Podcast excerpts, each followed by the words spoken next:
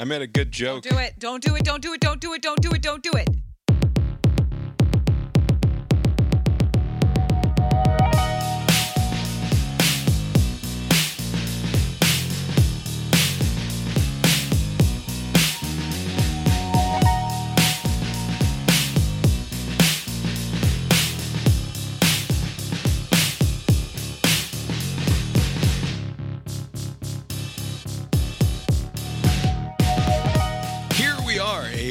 Cast Iron Brains, a podcast that turned on the news magazine programs this fine morning, pleasantly channel surfing for coverage of the Artemis 1 moon rocket test launch, and found some other content instead. We got some important information for couples this morning, and it involves fighting. We are looking at how to win a fight, an argument, if you will. A recent poll, if you're wondering, found that Americans fight with their spouse pretty frequently. About 30% of people. So you say she canceled her Instagram account, but she is posting things on YouTube, including an audio clip where she addresses her conservatorship. Let's listen to this. if you're a weird introvert oddball like me who feels alone a lot of the time and you needed to hear a story like this today so you don't feel alone know this my life has been far from easy and you're not alone What do you think of that? You know, I think that Britney is continuing to be candid about what she went through during that 13 year court ordered conservatorship. I think that this is a time where Britney feels like she can kind of just take that tape off of her mouth and talk straight from her heart to her fans and to everybody else to really reveal.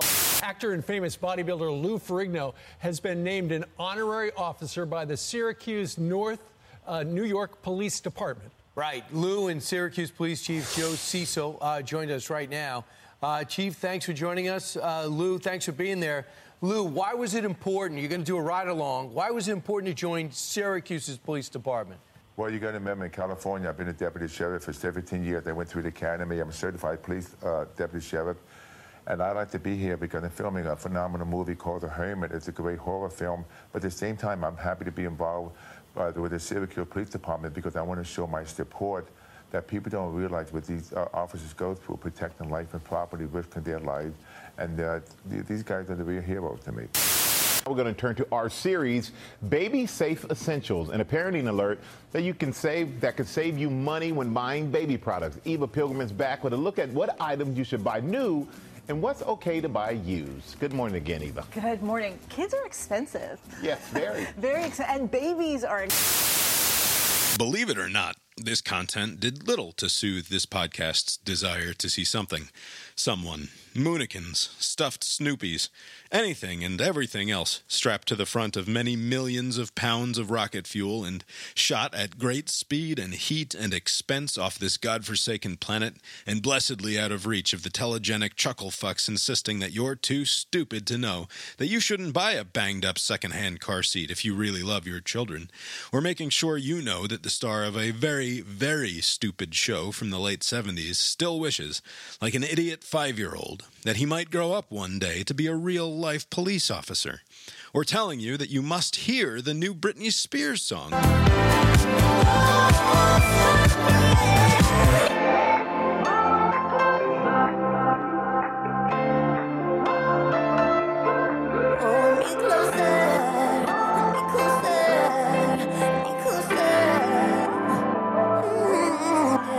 Which is a recording of a beloved 50 year old Elton John classic being drowned in dirty dishwater for three minutes by some dead eyed alien intent on commodifying every last unsullied memory you have remaining in your dwindling nostalgia spank bank. The 90s times the 70s with a dash of empathy for late 20 teens unfree Britney. It's a hydrogen bomb of reminiscence, with Britney dutifully popping up as auto tuned hype man from the next room. You must hear it and love it, not because it's good, which it manifestly is not, but because you care about Britney, the poor thing, and you're rooting for her.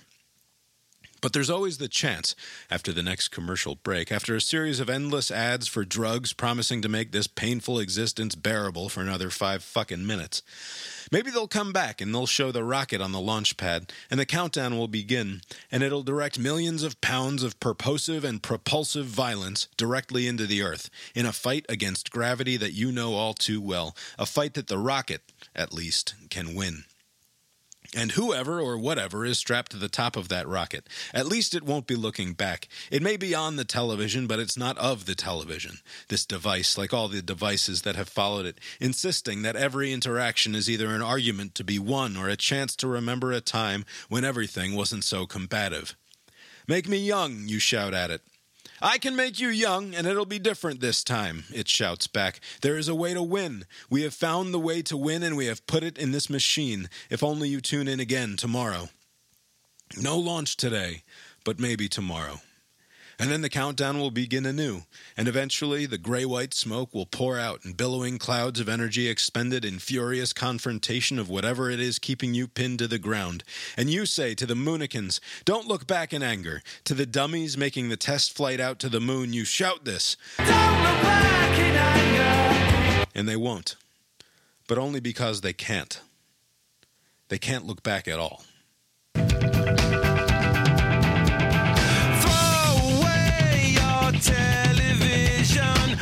Is Bob, sitting across the way from my good friend and co-host. That's Abe. How you doing tonight, Abe? Doing well, Bob. Yeah, here we are. Lori's here too. How you doing, Lori? I'm fine. How are you, though? You don't sound great. Tonight is Monday, August 29th, 2022. Maybe watched a little bit too much television this morning. You sound a little not well. I did. I tuned in this morning to watch the Artemis rocket blast off from the Space Center down there in Florida. And it didn't happen, and instead flipped around the channels and those were the those were the things I saw covered this morning. I'm also not feeling well on top of that. I, Okay. I have a cold is what Lori's referring to. This is like since COVID, like the sixth oh, cold Bob has done? don't gotten. be ridiculous. That the I haven't sixth gotten. cold. Fifth, fourth, what? I don't know. I get a cold every now and then. You know when I get, co- you know, it's guaranteed. Did I mention this today, uh, Monday, August 29th, 2022? I think I said that. It's because the kids went back to school. It happens Ah. every My kids fucking also year. went back to school. I know. But Oh, that's true. I didn't get a cold. whenever the The kids, kids, go back don't to school, have a cold. The kids don't have any colds. I am just about guaranteed to get sick. And at this point, I wouldn't be surprised if it was my brain doing it to my body. Uh, but the, the physical symptoms are, in fact, there. So there's no denying them. By the way, Bob, uh, the the uh, all the different uh, clips that we just heard here.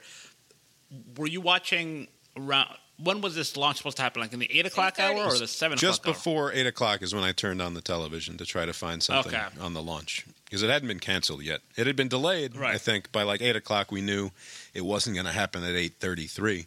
Uh, launch window was 8.33 to 10.33.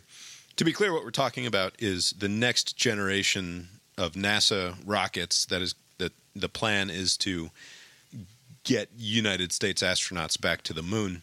8:37 they announced that they're not doing it. Yeah.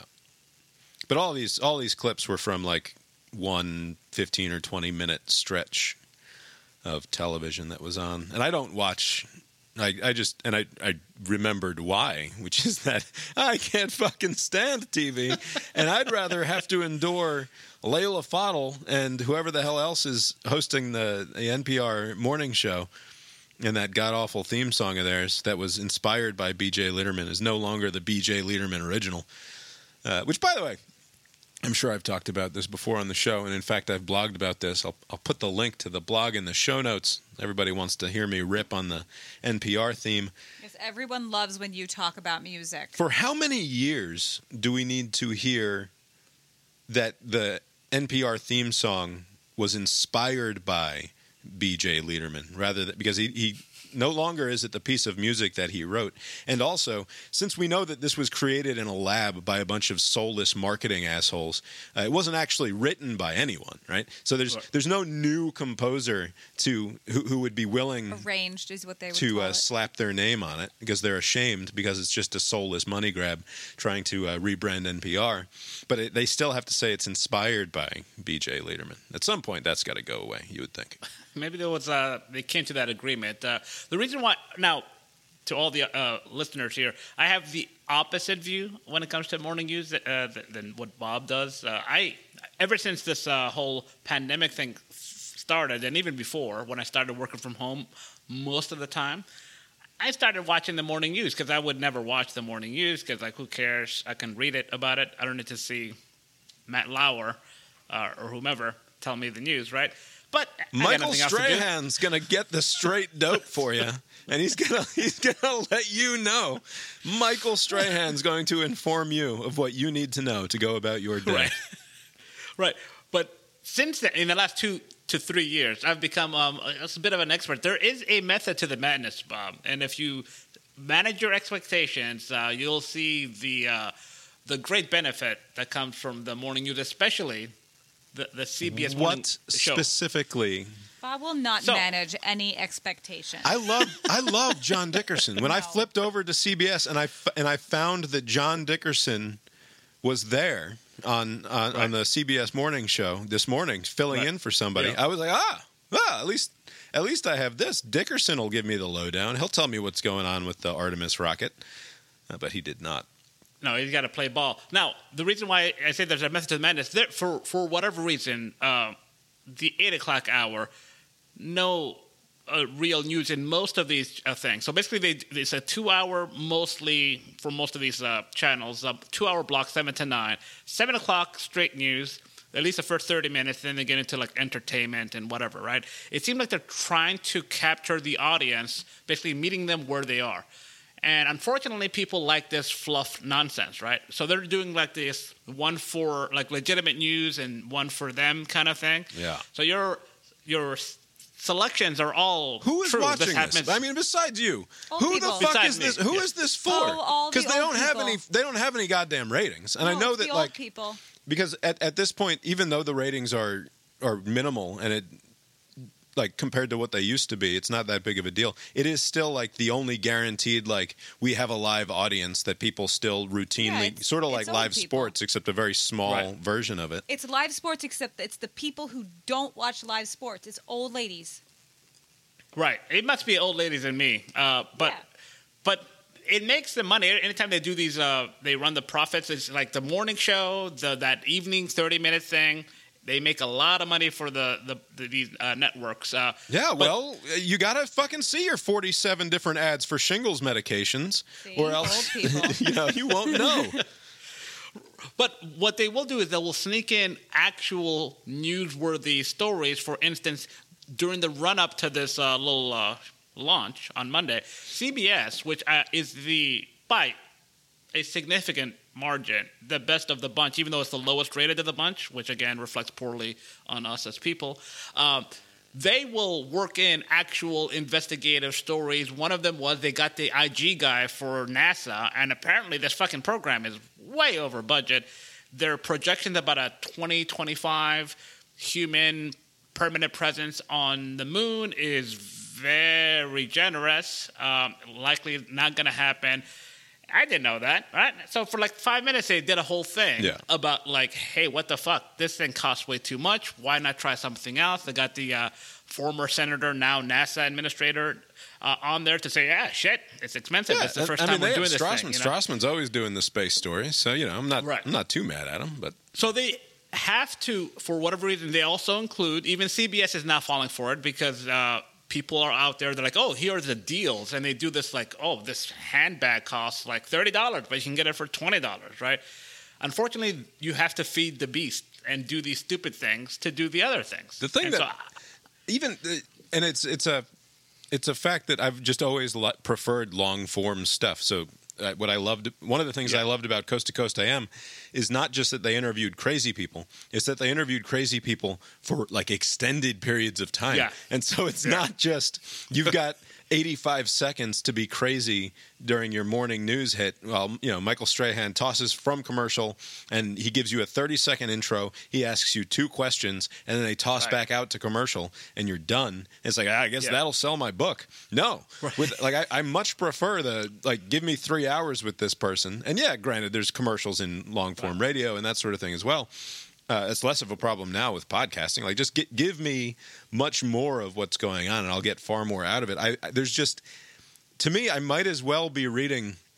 It would be like if everything that I read was just one of those Axios bullet point lists, Yeah. like the those morning newsletters that just come out with the absolute bare bones of what you need to know in order to say that or claim that you're informed about any given thing, and then move along. Which fine, like I get it. People are just getting ready for their day. They're making their breakfast, getting the kids ready for school, and they don't they they can't invest forty minutes in a conversation with an author of a book or something like that. So Uh, the way to stop fighting is just stop drinking. It turns out.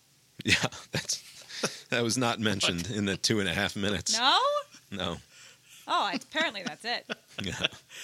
to to your point, Bob, uh, there, there will on occasion be a time where someone they're going through the the media circuit because they have a book out. So someone will be on a CBS morning like interview segment, which is like five minutes, or NBC's Today Show or whatever, and then they'll also do a a full episode with Terry Gross that's like fifty minutes or an hour, right?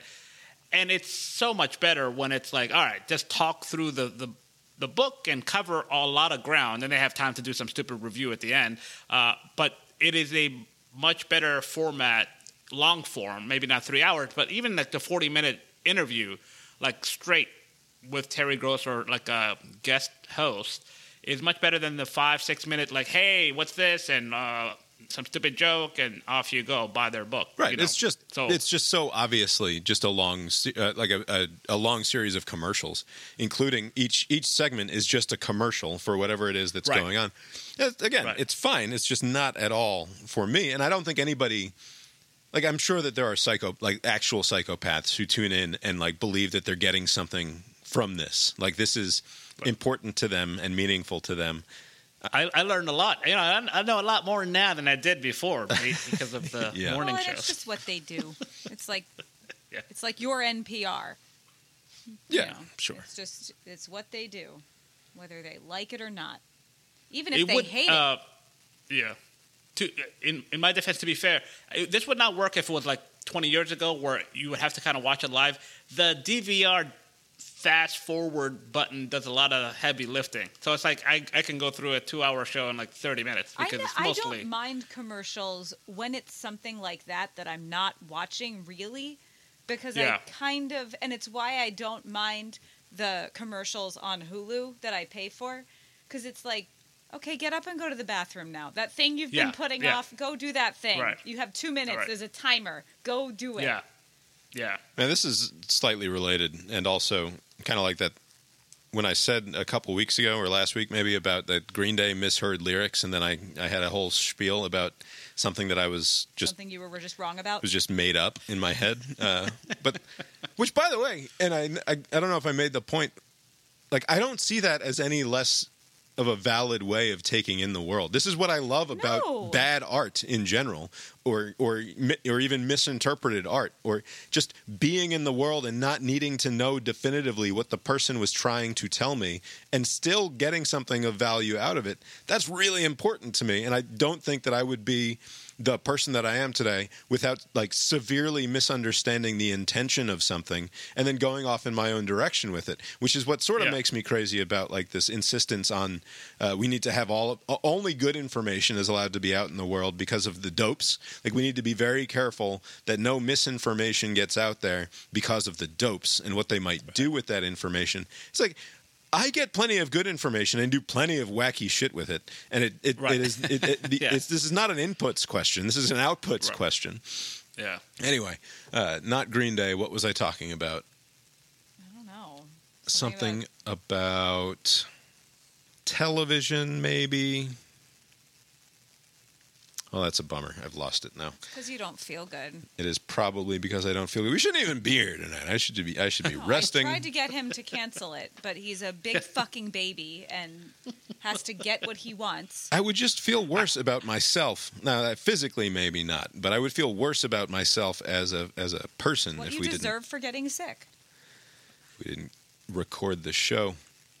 And also, I mean, that live read he, at the top, that was Yeah, you know, solid. Can't let that go to waste. Yeah. All that energy I put into that. Let's see. What can we talk about? Uh, You know, we haven't discussed since it first happened, like the like literally the night that it happened. uh, the ra- Okay. the raid on Mar-a-Lago, and we should probably update our takes accordingly. The FBI goes in there. I This bel show doesn't have takes. True. Uh, the FBI goes in there, and I believe we said on the night that it happened, before we had any information, I said something like, "Man, they better have the goods." Because if this is just like a search for some documents that he shouldn't have absconded with, then it's going to not look great for them. That seems to sort of have been the case. That this was just a search for some documents that he shouldn't have absconded with. Uh, But in a way, the second part isn't coming true. What what part is that? It it seems like even though that it's trending in that direction, the a lot of the fierce criticism has, unless you know, maybe I'm caught up in uh, morning news shenanigans. It seems like it's not where it was. Like it seems everybody's kind of quieted down a bit on the criticism part, which I thought The, the, criticism of the true. of the raid. of the raid. Yeah, I mean it's still there, but it doesn't seem to be as uh, forceful and full throated. It might is that a mistaken belief? Like, Uh, it, I don't know. Maybe you're just not paying enough attention to right wing media. You're not but it, watching enough Okay. Fox morning news. But it's More still- Fox morning Fox News. to me, it still need. feels like people are, are quite upset about the over the alleged overreach of the FBI here.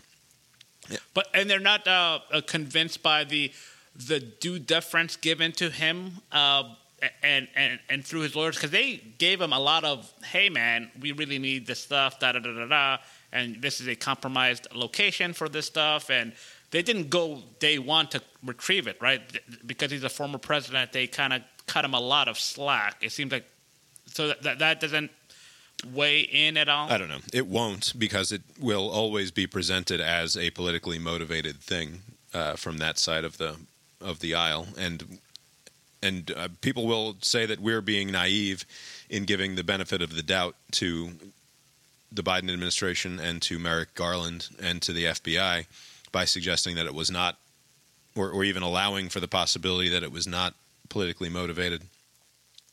And maybe maybe we are, but but it, it- there's no deni- there's certainly no denying the fact, and Trump hasn't even bothered to deny the fact that he had all of these things that he probably Right. shouldn't have. Right. Uh, and it, he's basically just saying, "But I should be allowed to do it because other people were shitty, and if other people were shitty, why would you care if I'm being shitty?" Right. And part of me is like the the more mundane of a rule this is that got broken, the happier I am. Like in, what's what's funny is that the aftermath of this. At first, I was like, "Man, they better, better be ready to slap the cuffs on him and have all of this evidence and throw him in jail because if not, then this is a whole big show that's just going to go over very poorly, and and it will look like uh, political machinations in an attempt to intimidate him." Uh, if as though that were possible, which is why this is where it breaks down. Like the idea that somehow the Biden administration is going to intimidate Donald Trump from running for reelection in 2024. It's certainly not true. Largely because I think that's probably the only person that they think they can beat Right. in And- 2024.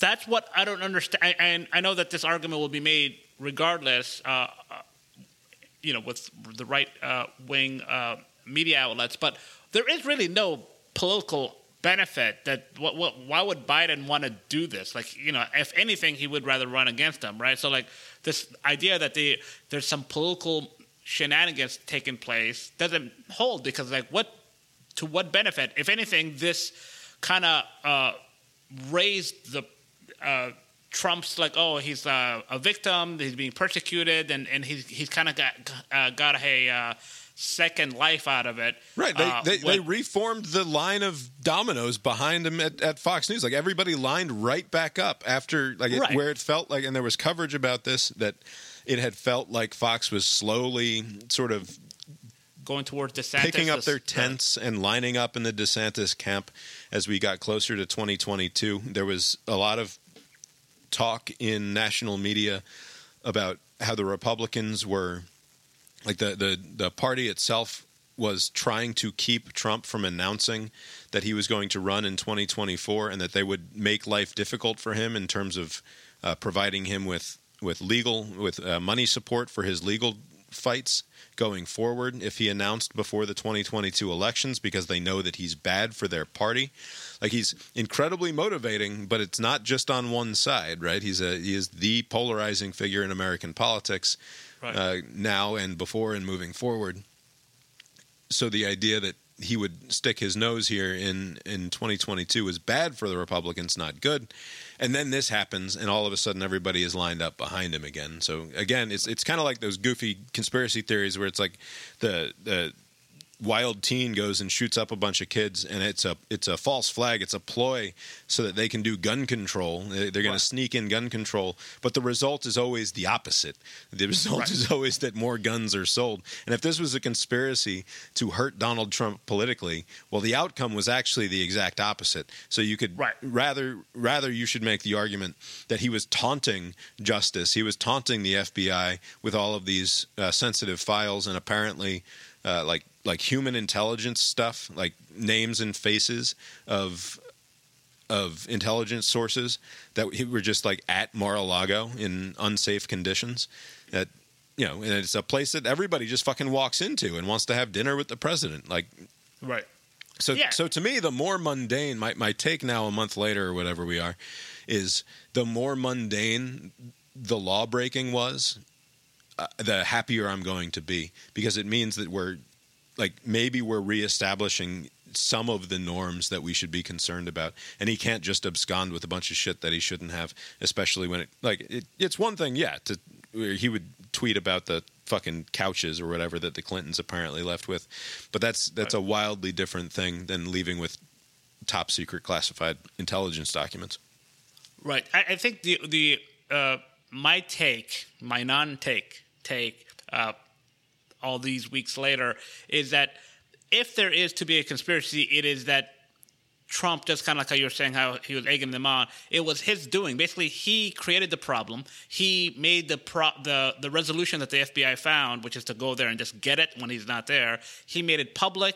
He made a big spectacle out of it. They have uh, camp funded. You know, uh, they did a lot of fundraising off of it, right? So it is to his benefit that a lot of this happened if it is indeed just a technical like it's black and white you should not have this but it's not like a criminal act separate it's not like showing that he did he sold something to iran or whatever right? So it's not that. He just has material that he should not be in possession with especially in an unsecure location and he used that to to to draw in the biden's justice department so then he can play the victim and to say look what is happening to me right? Everything is pointing I don't. I'm not a conspiracy theorist, but like if you were going to come up with a conspiracy theory, it is that he did it, Right. And maybe he'll make some cockamamie, nonsensical argument if DeSantis is still hanging around. You know, you're in on it. You, you know, there's my pl- residence was in your state. You're the head of the state, and you let that, know, blah blah blah. You know, some stupid thing to mar uh, uh, DeSantis, right? To to kind of say he's one of them, really, right? Uh, and so I just don't see how. I mean, if I don't think the Justice Department or the FBI, with all their flaws and past issues, would want this. Like, no one wants this. I don't think the Biden administration wanted this. It's just a distraction, right? And so this was like he was deliberately egging the the FBI on to say, "What are you going to do? I'm going to make a big spectacle out of it. So if you come, you know, try to collect my stuff." Right. And he did. Well, it's the classic Trump thing is that as the turd in the punch bowl, everybody gets shitty, and it's Yeah. like there's there's no good way of handling the turd in the punch bowl. It's it's just the FBI is going to look bad here no matter what. I think we're in a position now where I'm confident in saying that there is no scenario in which Donald Trump could lose the nomination of the Republican Party if he chooses to be the presidential candidate in 2024. And there's no scenario in which he can win a national election in 2024 Yeah. against literally any candidate. I I, Right. I used to think that maybe if you throw Kamala up there, that she could lose. But I, I don't think we're in a situation. I don't think that Trump is electable. There's simply not enough people who would be willing to Right. do it. But that doesn't. Uh, but it would be the end. It would arguably be the end. I mean, we've said it a million times, and it never seems to be the case. But that would that would be the final nail in the coffin of the uh, Republican Party as we understand it. Like there, a, a third straight failure to win the elect to, to win the the popular vote, and then and two straight failures to win the electoral college, and a solid thirty six or forty percent of the party who are just completely diehard cult members. Like how do you how do you come back from that when the guy dies? And I don't think that you do. I think the party What- effectively would be over, and we'd be in a, a uniparty system where the only real power left are the Democrats.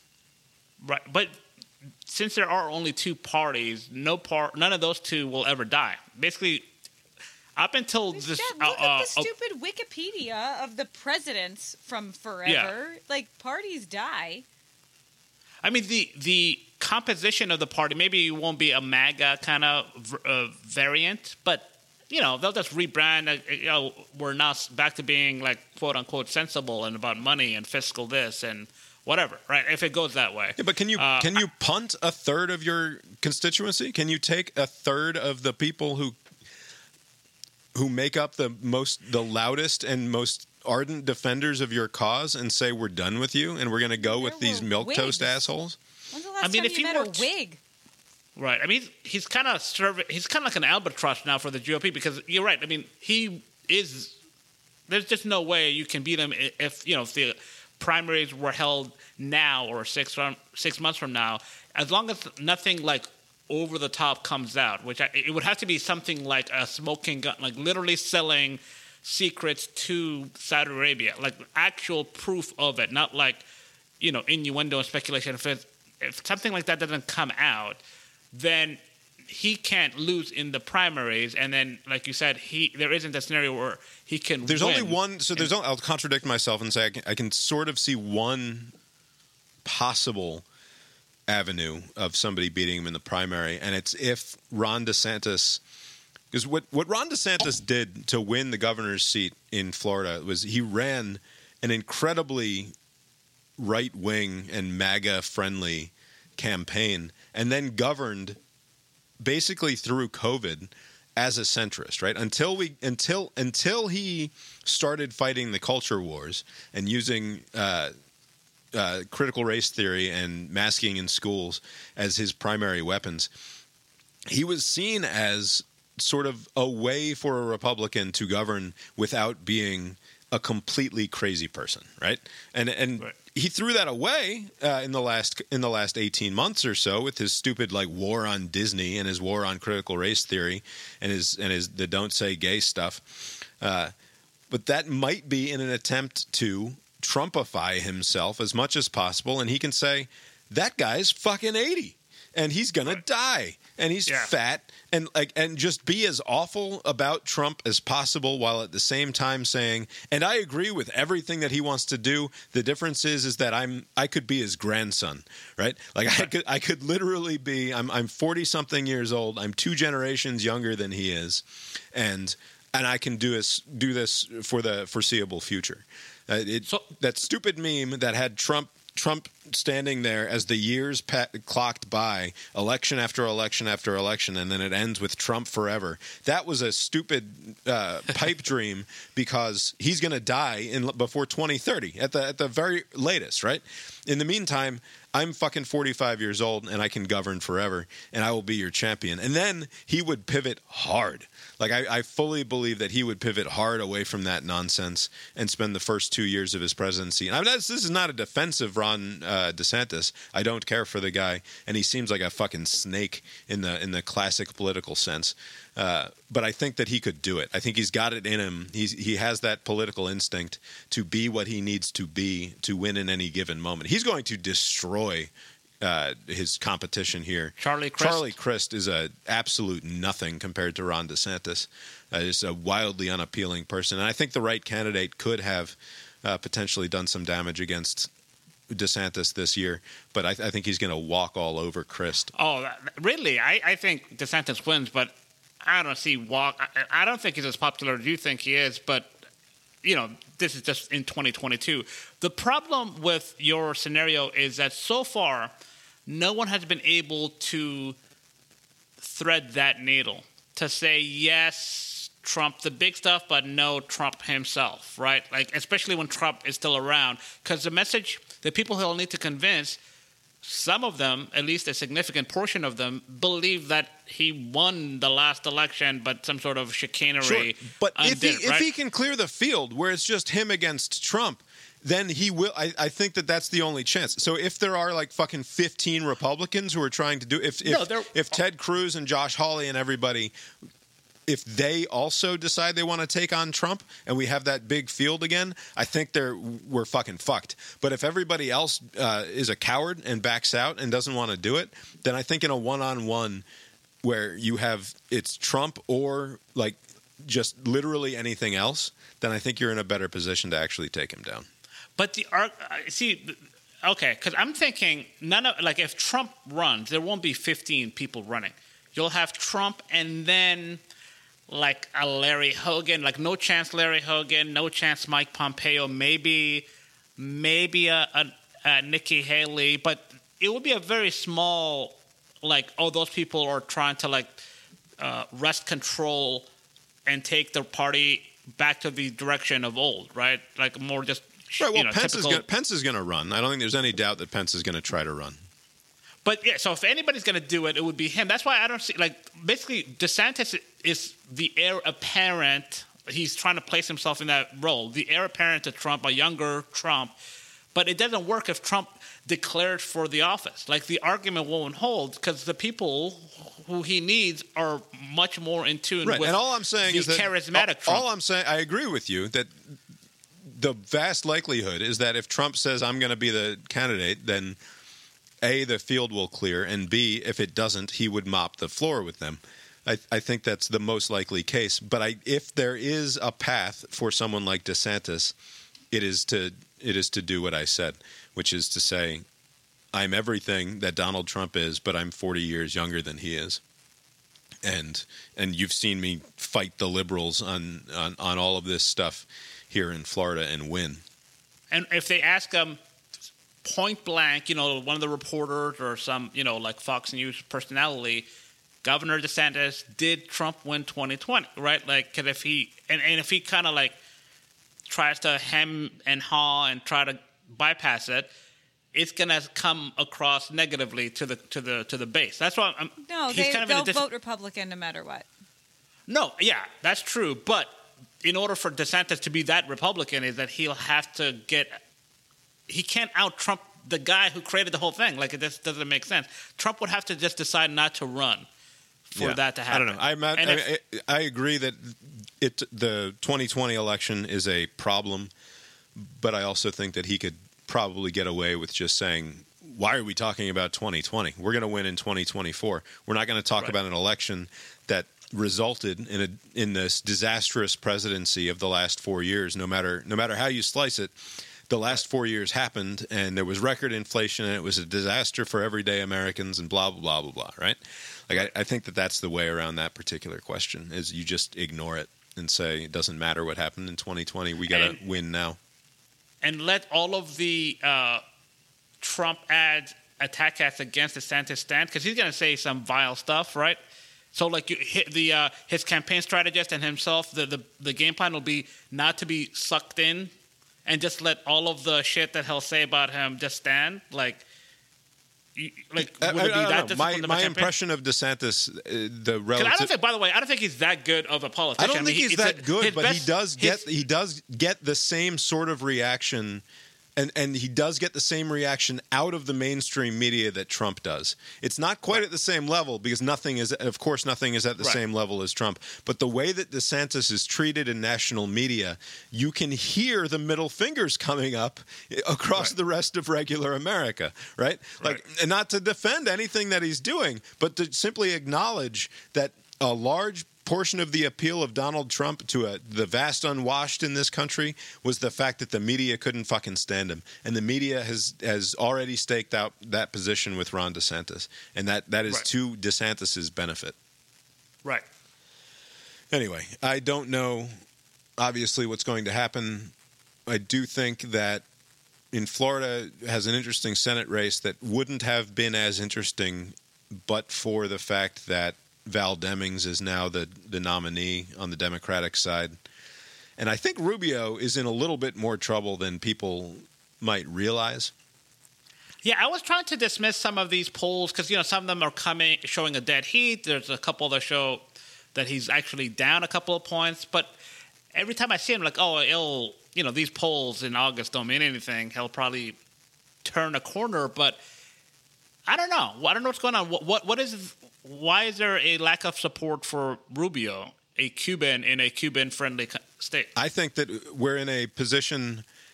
It's it's along the same lines as the throw the bums out. There's going to be a wave mentality. That doesn't just go. It's it's not always about which political party you adhere to. Marco Rubio is now. I mean, he's a young guy. He's now been around for quite some time, and it's Yeah. a lot harder for Marco Rubio to get up there and say. Uh, all of these assholes in Washington don't care about you. When he's now been a sen- was he been a senator for twelve years now? Right? He made the he he was one of the 2010 guys, I believe. Yeah. And when so- did he give the? Uh, he was he the one that had the water incident? The the the, the State of the Union response. yes, he, he was the he was choking on the water bottle. Yeah. after one of Obama's states of the union. So that's what that that's sort of where I'm at with Marco Rubio is I think that he is in danger of falling victim to this notion that is widespread that everybody in government fucking sucks and we need to get rid of them even though he's in the the party that is ostensibly out of power in the Senate and in and in Congress and certainly in the presidency I think that there's a little bit of that going on there. He he does not So- make the convincing case that he can be a change agent, and we are just in a endless series of change elections. Now, help me understand in your estimation, because you know in Georgia we have a similar thing where you have a governor's race and a senatorial race, and the polls show Kemp up in the governor's race by a few points, and then the Democrat incumbent uh, Warnock up a few points over. I can't believe he's still running. Uh, Georgia great Herschel Walker, right? Right. And so I can. It is easy for me to account uh, for the difference, like this this idea of split ticket voting in 2022. To me, is always kind of interesting. So it's like you're for all the things that Kemp is for, but you're like kind of skittish and scared off what uh, Herschel Walker will do. That kind of makes sense to me, right? But That makes perfect sense. That, makes perfect sense because you can split the Trump voter off. Like that will be the difference. Is that all of the Trump people will find a way to vote for Herschel Walker and then also reluctantly cast their vote for Brian Kemp. But the the non crazy Republicans, that small percentage of, of Cobb County moms and, and North Gwinnett moms or whatever, are going Yeah. to say like we can't have Herschel Walker as the actual senator. And yeah, we like Brian Kemp because Brian Kemp stood up to Trump uh, Right. ultimately. So this isn't a vote for Trump, and I'm not. Gonna, but I'm also not going to vote for the football player. Right. So okay, so in Georgia that makes perfect sense. Help me uh, navigate this. So under your estimation, a shellacking awaits Crist at the governor's race in Florida, but A relative the- shellacking, a, a, a 2022 Yeah, style like- shellacking. Yeah, yeah, yeah. right. But then, uh, uh, will there be any uh, DeSantis Demings voters, or how would uh, like what's the scenario where?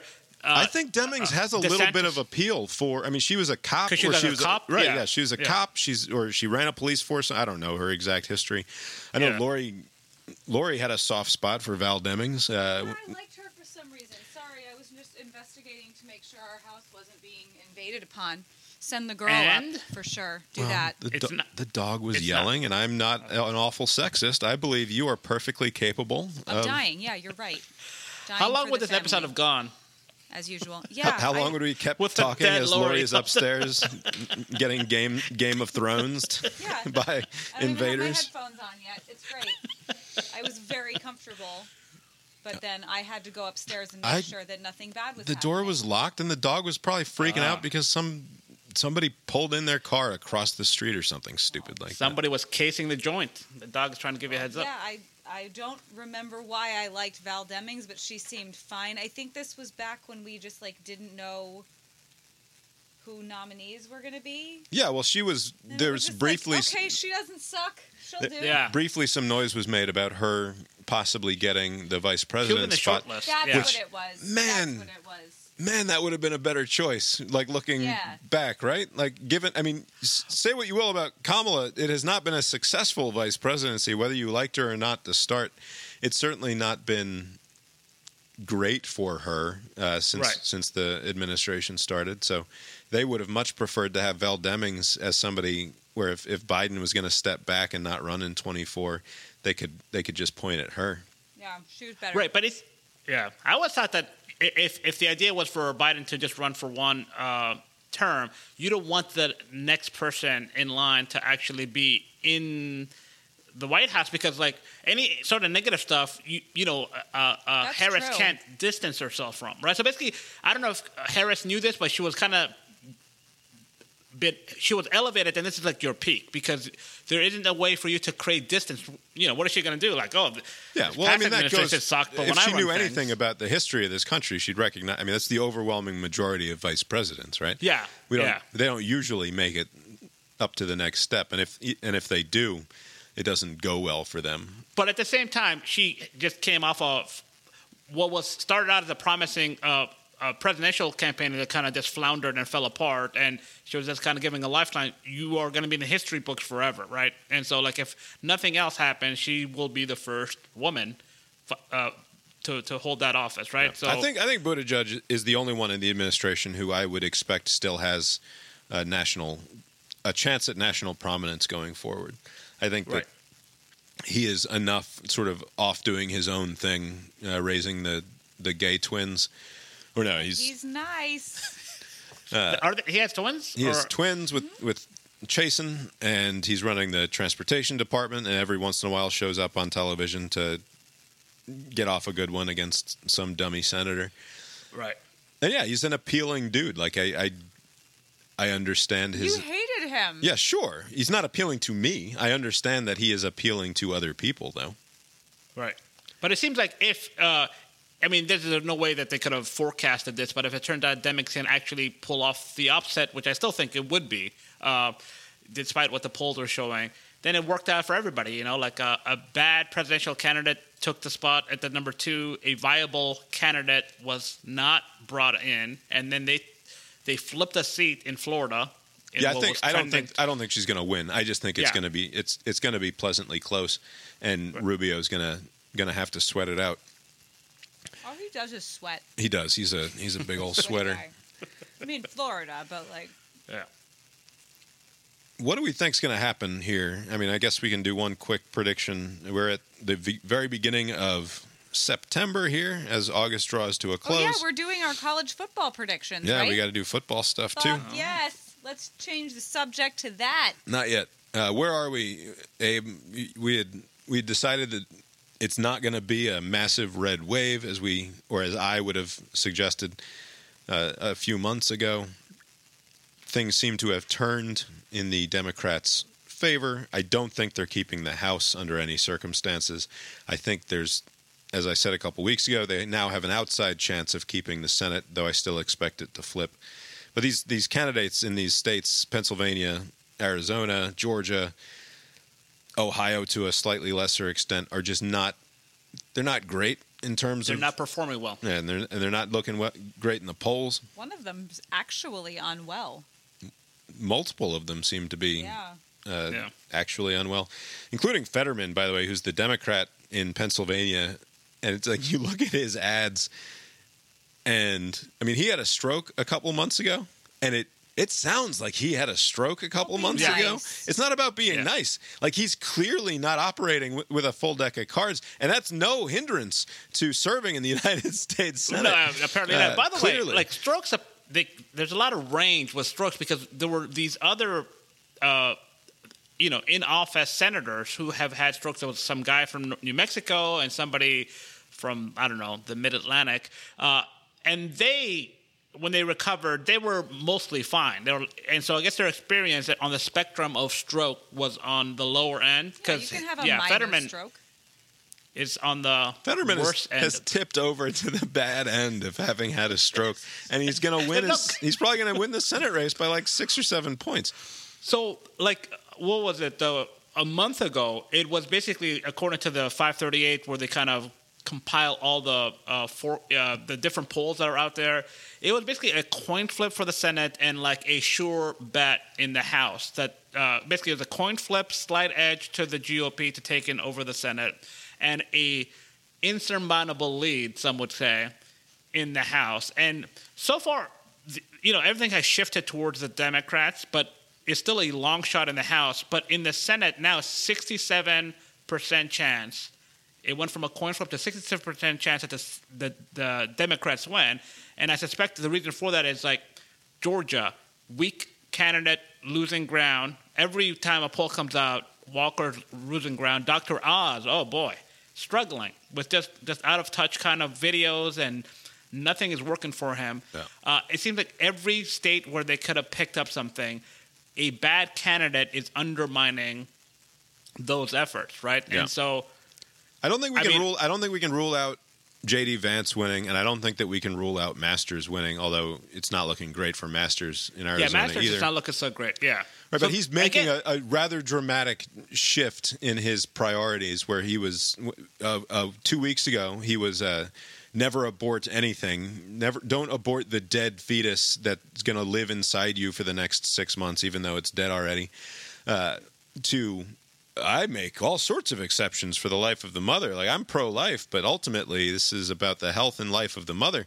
Like he's he's made a rather dramatic shift and then scrubbed his website of all sorts of uh, more extreme pro-life positions. So he's he's certainly gotten the message here, and you know, it doesn't help that in Arizona that that Kari Lake person is running on the on the governor ticket. So you can only distance yourself from the crazies so much when it Yeah. when it comes to trying to pick up and, and trying to get people to split their votes and not vote for Kari Lake but vote for you. Uh, but I don't think it's out of the question that he could win. I don't see Dr. Oz or Herschel winning, and I don't. Yeah, I don't know. I I I guess I guess I'm in, I'm still in coin flip territory when it comes to the Senate. Yeah, it seems to me like the Senate. uh, I think unless something changes, I I don't see how the GOP will take that because a lot of the stories now. I mean, before when the polls were showing a potential wave uh, for the GOP, you know, the, that baby formula shortage, gas was like a million dollars a gallon, uh, like just a lot of stuff was happening, and a But lot of those that were has Joe died. Biden's Right. By the way, and by, uh, this is like every time I see something about how the cat the price of gas has fallen for seven consecutive weeks or nine consecutive weeks, Right. whatever it is. It's like gas is still fucking expensive. Like I, I know it's good that it came down, but you could almost say like it's good for Biden that they that the prices got jacked up over the summer Right. up to five dollars a gallon because now it's like like if it had been instead 350 still. Instead, it had been a steady rise up and up till the 350 point at this point.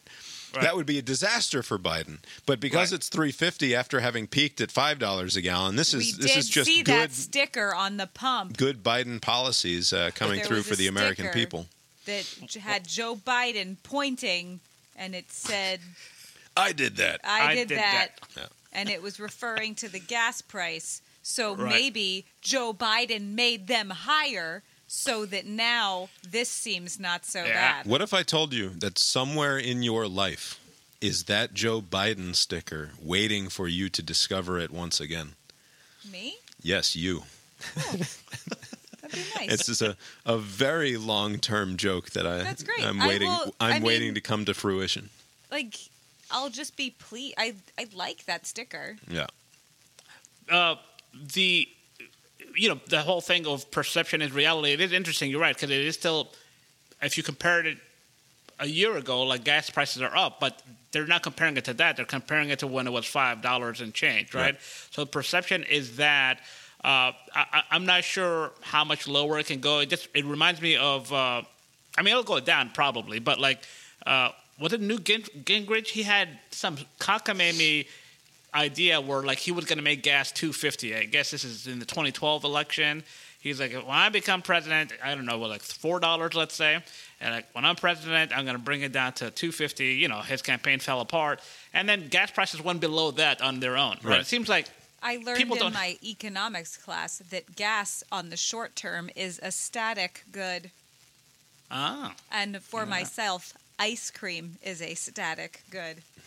look at that What do you think about the uh, theory that's been floated out there I've heard in a number of different outlets in the last little while that because of the Dobbs decision, that the perception, whereas before Dobbs happened, before the abortion ruling came out, the fact of the matter is the Democrats were in charge of the government and there was no getting around it, right? That and that if you wanted change, then what you change is the Democrats because they're in charge. But that somehow the the the combined factors of the Dobbs decision and Trump's ongoing presence in the national conversation makes people feel like despite the fact that Joe Biden is in the White House, been a Democrat since 1930, and the House is run by Nancy Pelosi, and the Senate is 50 50 with the Democratic vice president sitting there as the tie breaking vote, where Chuck Schumer is the majority leader.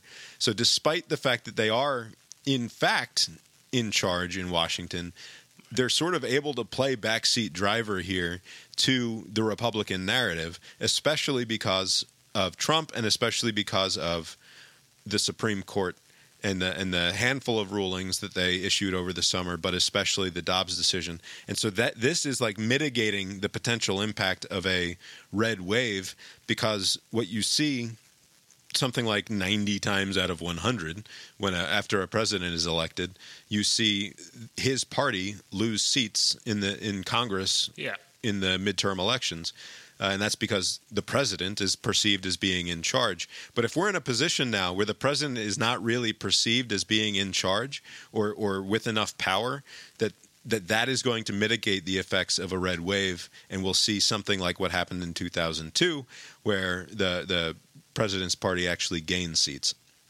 What do you think about that narrative? Well, I mean, 2002 is an outlier because it was like right, it was a year after 9/11, right? So Sure. the conditions are different. Uh, I, I yeah, I'm not sure what to make of a if you know this is a very unlikely scenario at this point, but if the Democrats kept both chambers of Congress, it would be because of the self-inflicted wounds that the Republicans committed you know, going back to the primaries, the, the candidates that they gravitated towards to, like uh, Trump just being the kingmaker, picking otherwise bad candidates just because they kissed the ring, uh, and then them making these bad uh, statements and the abortion decision backfiring. So this is just, so so the th- the narrative out there is just bullshit. Somebody with too many poli sci degrees coming up with narratives that don't actually adhere to reality, and that any of these grander narratives are nonsense, and it just comes down to whether or not the candidate that your party has put up is any good or not. Right. Yeah. But also, if in this environment, a candidate, I mean, a president, the, the leader of one party who, uh, you know, is the president of the United States, if his, I mean, his numbers are coming up a little bit, but still way underwater in the approval rating, right? And for him to somehow So, but how much of a president's so so this is where it gets interesting to me because how much of a president's approval rating is tied to the perception of his authority and his ability to wield power and put his big fucking presidential dick on the table and say I'm the man in charge here, right? So I, I think that that's a in this stupid country that's a great deal Yeah, but of the Trump's appeal of a president. were always very bad too. Right, but he was also a wildly impotent president who just flailed about on Twitter and didn't ever actually get anything done. I think that's Right. a huge part of it. And and when Obama's when Obama floundered in his in his ratings, it was largely because he wasn't getting things done. When when they're actually getting things done, when they appear to wield the power of the office, like Bush did, right after 9/11, they get Right. wildly popular and they get more votes for their party. And when they don't, they don't. And I think that that has a lot to do with it. Do you think the recent uh, legislations that were passed and that's do you think that is Who's paying any attention ben- to that? That is that is a, a small This wave podcast. in a wave pool that's completely gone by now. Right, but Like- what I'm saying is like, what is it that people are? What is the approval rating of Joe Biden based on? Just like gas prices are high, or they're getting lower, or I have a job instead of not. Like what? Like when people say he I can't get on disapprove he of- can't get on camera and appear like he's in charge of himself or the or the circumstances around him. Like Right. if you're like I'm sorry, but like if you're an 80 year old man and your wife has to come up behind you and physically manhandle you further back away from the gaggle of reporters because she's worried that you're too clo- you're, you're you're too much of a close talker or something. Like we saw him on the tarmac and Jill comes over and literally grabs him by the shoulders and pulls him two feet back. It's like what is happening there? Like like I don't see how, like first of all, uh, put setting aside whether or not he's physically and mentally competent to do the job. Like she's got to know that that's out there about him and you cannot be seen going over and manhandling the 80-year-old man, you know, as though he's decrepit or something. Like it's just not a good look. I don't know what that- she's doing. you were the only one that, that probably noticed that, I would imagine, versus like had he said something stupid, that would have been played over and over again. What well, the thing about Biden, I mean, him being old and whatever was true a year ago. Uh, and again, I think he, he- the the ratings reflect the the outlook people have. So I, when the presidency started for the first six seven months, he was at 50, 51 percent. I think he was got as high as fifty five since again, I keep on going back to this. Since the Afghanistan uh, debacle, the numbers have gone the other way, and then these things are happening where he's getting some positive press coverage about the chip thing, and then this thing, and then that thing, and the numbers are ticking up. Now, maybe none of that is related to anything, but the only connection I see is bad stories that happen out there with gas and other things. Numbers go down. Uh, you know, some sort of progress towards a piece of legislation. Numbers go up. So, is there any connection to that? Maybe, maybe not. But it seems like, you know, we'll see in a few months if the numbers continue to go up. If gas prices continue to trend downwards and maybe get under three dollars in some states. Uh, well, Alex Jones has some ideas about what the world's going to look like for the next 2 months if sure he does. if we don't. the next 71 days, we're going to see some very violent fireworks. I would predict racially motivated mass shootings, bombings, poisonings, attacks on power supplies being blamed on the right wing. They intend to bring in a full dictatorship in the next 71 days. Dick. And we are all strapped to this thing. This is such a dangerous time. And I would advise the globalists who are mid level that think they're about to have a leftist revolution.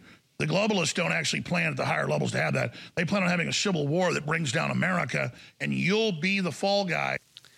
By the way, uh, it's remarkable how these uh, banned videos uh, somehow make it online every time. Never banned. Yeah. Well, that's because it's being shared by someone who disagrees with what he's saying, so it must be okay to put it on Twitter. I love uh, the set there, by the way. I mean, if you can go get a look at Alex Jones's set, as as the kids say these days, perfect, no notes. It's a great a great studio that he's sitting in there. Uh, further, you are often giving advice, unsolicited advice Oh, to yes. to national figures, and I love that Alex Jones is giving unsolicited unsolicited advice to the globalists, but The espe- mid-level globalists. especially the mid-level globalists. Do do they have a Uh, pecking in order system? Of, of what, uh, they should because you, know? it's you guys. I'm sorry, it's you minions. It's all of you many minions out there who are going to pay the price here. You shouldn't be doing what they're saying. But also, like, not that everything is always projection, but the the main thing that I get out of this is like, so this is what Alex Jones thinks he would do if he had power, right? Right. Like it's the the only explanation for what he's talking about here is is how he imagines people ought to be deploying the power that he perceives them to have. I mean, Right. and sure, it could just be that he's just like literally on all sorts of weird brain drugs and and just talking completely out of his ass. But uh, on the other hand, it, it seems like him talking about what he would do if he were in charge. But what's uh, weird more than about anything else. this line of argument is that in 71 days, the goal, the hope for the Democrats, right, is to just keep things the same way, right? To have the president. So why not do the dictatorship now? Why risk an unfavorable outcome? Why but not? that's the thing with these conspiracy people. it whenever someone would I don't know, like act like a vaccine was some sort of weird government control grab. Yeah. I would always say like this is how they're doing it. Yeah, it doesn't this, make like, sense. Yeah. Overly complicated with like bad side effects and not everybody can get one. Like Right. what? It seems like if they're going to do something, they would do it better. Right. I I would hate to be conspiracy conspiratorial because like some of the conspiracies that are being promoted leaves a lot to be desired. I'm like I want to believe you, but like there are problems. Like why? would it also, go what this is he going to say in two months and two weeks when none of this shit happening? like wh- wh- when it's just like when you open your door, as the old Bill Hicks thing, where there's fucking crazy shit happening on CNN all day long, and you open the door and there's just birds chirping, and Yeah. the ice cream truck drives by, and it's like fine. It's like what is he like? And I know that they always just move on to the next thing, but like Right. like in 71 days when there's not been a series of racially motivated mass shootings and bombings and uh, poisonings of various political figures that he can pin on the left wing. What what is he going to say then? Uh, Right. i do want to talk very briefly about alex jones. There's a new documentary that came out it premiered like a month or two ago and it's not yet streaming for free. You can you can rent it at various streaming outlets but i'm not going to we we pay too much to go out there and rent goddamn I'm fine movies with renting individual things, Yeah, from especially time to- when they're documentaries. from time to time i think Yeah. that eventually somebody will yeah. make the alex jones documentary free In general, no one new way or another. streaming services, Yeah. but I will rent the occasional specific movie, yeah especially So- when it's a documentary. I haven't seen it, but I have read a number of different articles about the Alex Jones documentary, and the the recurring theme in the coverage, both of this documentary and pretty much any time Alex Jones shows up in national media, is that what are you doing giving him a platform, and how can you allow him to go on talking without objecting to the things that he is saying? And again, maybe it's just my own naivete or my my disgust for that sort of paternalism of being worried about the dopes, but like the best way to prove that Alex Jones is a fucking maniac fraud who doesn't know what the fuck he's talking about is to just let him talk for a very long time and don't interrupt him. Because he will say shit that completely discredits him from like one moment to the next. And the longer he goes the more absurd he becomes. And like again I haven't seen the movie so maybe maybe I'm getting it wrong. He is a charming dude. When he's just being like normal Alex Jones guy Yeah. he's a relatively charming dude. So maybe there's a little bit of a, of that sort of creeping in. But that's a reflection on you. If you're watching this and you're charmed by him and you start forgetting all of the crazy shit that he's doing that's on you. I'm sorry. It's not on the film. Like if a filmmaker is just going to film an interview and then present it to you yeah sure documentaries can have a point of view. But my impression from what i've read about this documentary is that they just film alex jones and present him as he is, and I have no problem with that whatsoever. And and Right. being overly worried about how the dopes are going to take it or the the platforming of him. Like he's he's got millions of people who listen to him every day. There won't be millions of people who watch this fucking documentary. What are you talking about platforming him? Right. This like um, online blockade, or I don't know what the people that are like you shouldn't platform somebody or whatever. It doesn't. It doesn't make sense to me. But I also um, I have lost uh, confidence in the uh, uh, exposure is the best disinfectant or whatever. Like it, when people are given free reign to say dumb shit, a, a certain number of people believe it. Like it's just a weird thing.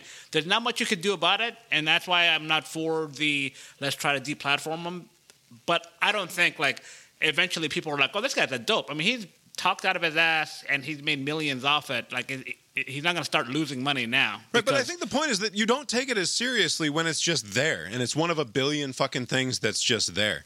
But if they're trying to hide it from you, if they're trying, if they're trying to say that this is forbidden knowledge, now it's the fucking secret fruit. Now it's the special thing that that they're if, that they're trying to hide from you with their hidden globalist agenda or something he- along those lines. Even even without that actually happening, he uh, kind of wants that to be the impression people have. That's why he has these stupid like band video. Right, he loves to be graphics or- embattled. It's the same Right. as the Trump thing. The whole brand is being embattled against the entrenched media power.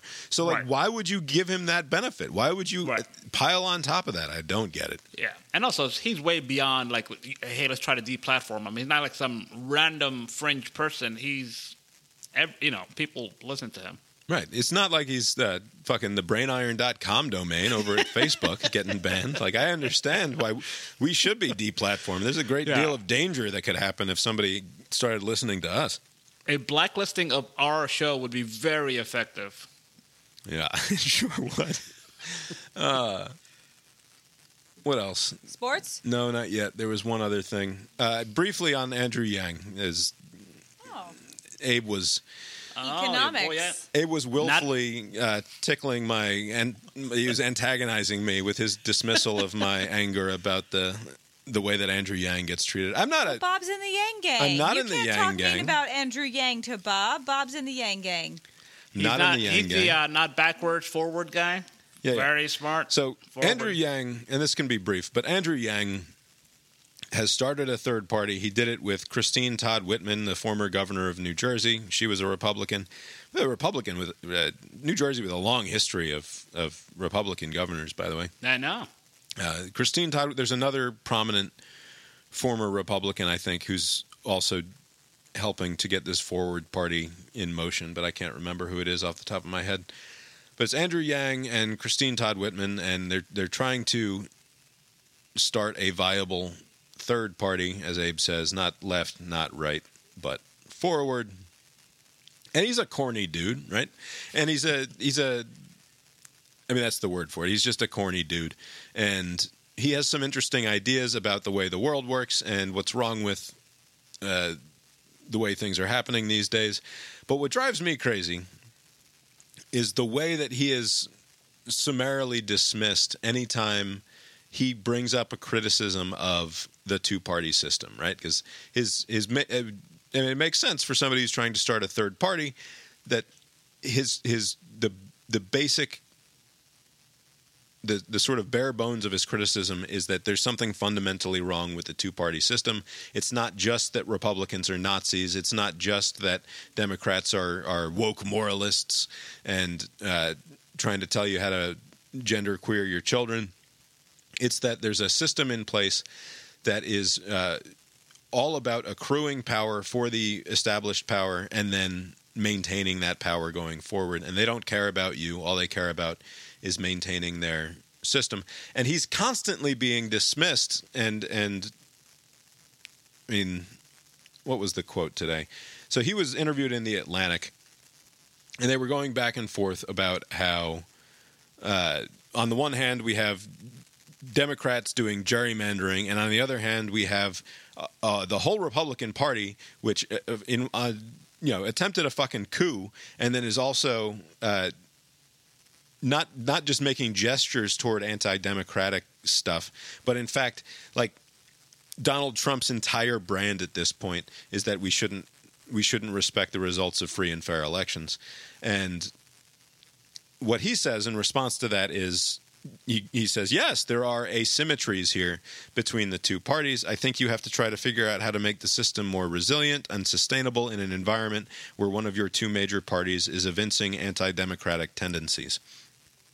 And that gets shared as him not being able to grasp the severity of the problem, and that if he what he really cared about uh, was the future of this country, then he would acknowledge that the Republicans are helpless and there's no coming back from the Republicans, and he should be doing everything in his power to elect Democrats rather than try to start this forward party, which they say uh, would fracture the vote in an important way and possibly hand the elections all over the country to Republicans. And it just it drives me a little bit up a wall because I think that at the heart of it, people recognize that he's not wrong in his criticism of the two party system. I don't think that people actually want the two party system. The, we, this is not the way that we would have made the world uh, if we got to start over. And I don't, at, at some point, you have to acknowledge that no matter what you think of his politics, no matter what how silly his ideas are or what have you, it would be better if we were not subject to the whims of, of these party machines any longer. Sure, but why? I just thought of this. Why would a three party system be any better? It would just be the same thing. It would just be three instead of two.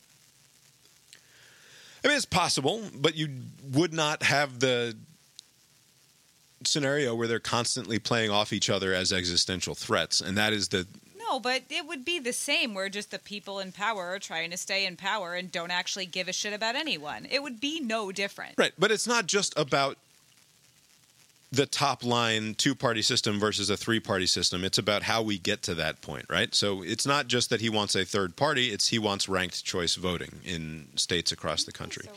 right. That is what he's running on. That's the point that I'm making. Is that no, but this is the part of the package of introducing this third party. Like the the, the main tenets of the platform are that the the two party duopoly is insistent on these sort of existential battles that pit Republican against Democrat, and nobody else is allowed a seat at the table, and that will continue no matter what. And and and and you can point to, ironically, you can point to the way that the gerrymander was used as a political issue for Democrats in states like New York and Virginia, and then they got the job done. They eliminated partisan gerrymandering in their states and then turned around when they had the power to do it and drew maps that were completely fucking bonkers and would would have gone back and then got thrown out because of the rules that they themselves had instituted uh, when they took power. So like I I, I don't know. I, I, I don't understand why you have to be the smartest guy in the room and point at Andrew Yang at la- and laugh anytime he talks about bringing in a third party. All right. So the problem with uh, Yang, and by the way, he runs for president. That doesn't work. He runs for for mayor. That doesn't work. And now he's going to try to come up with a third party. Interesting arc for him. But on the issue of this forward party, the reason why I mean I don't know what these uh, talking heads uh, are, are saying, but the problem I find is that we have more than two parties already. There are a lot of parties out there: Libertarian and the Green Party and the Constitutional Party and the this party and then that party. None of them are viable in a first past the post system that we have, right? So, in order to make those parties that already exist, and he can include the forward party, right? That's totally fine. In order for any of that to happen, you need to change the system to, into a ranked choice voting to where your interests are protected by getting more specific. I mean, the way that it's set up now is any sort of uh, vote for a third party is going to necessarily siphon off votes because there were gettable votes for the the two parties, right? It's going to siphon off from one side or the other. So if you have a libertarian person or an independent like Ross Perot, it's going to necessarily hurt the Republican candidate. That's what happened in 1992 when Ross Perot ran, right? So it doesn't matter what his graphs were. His entry into the uh, election benefited Clinton and it hurt the incumbent Bush, right? It, it doesn't matter if Ross Perot's interests are, you know, noble or whatever. It hurt one side, just like a Green candidate would hurt the Democrat, right?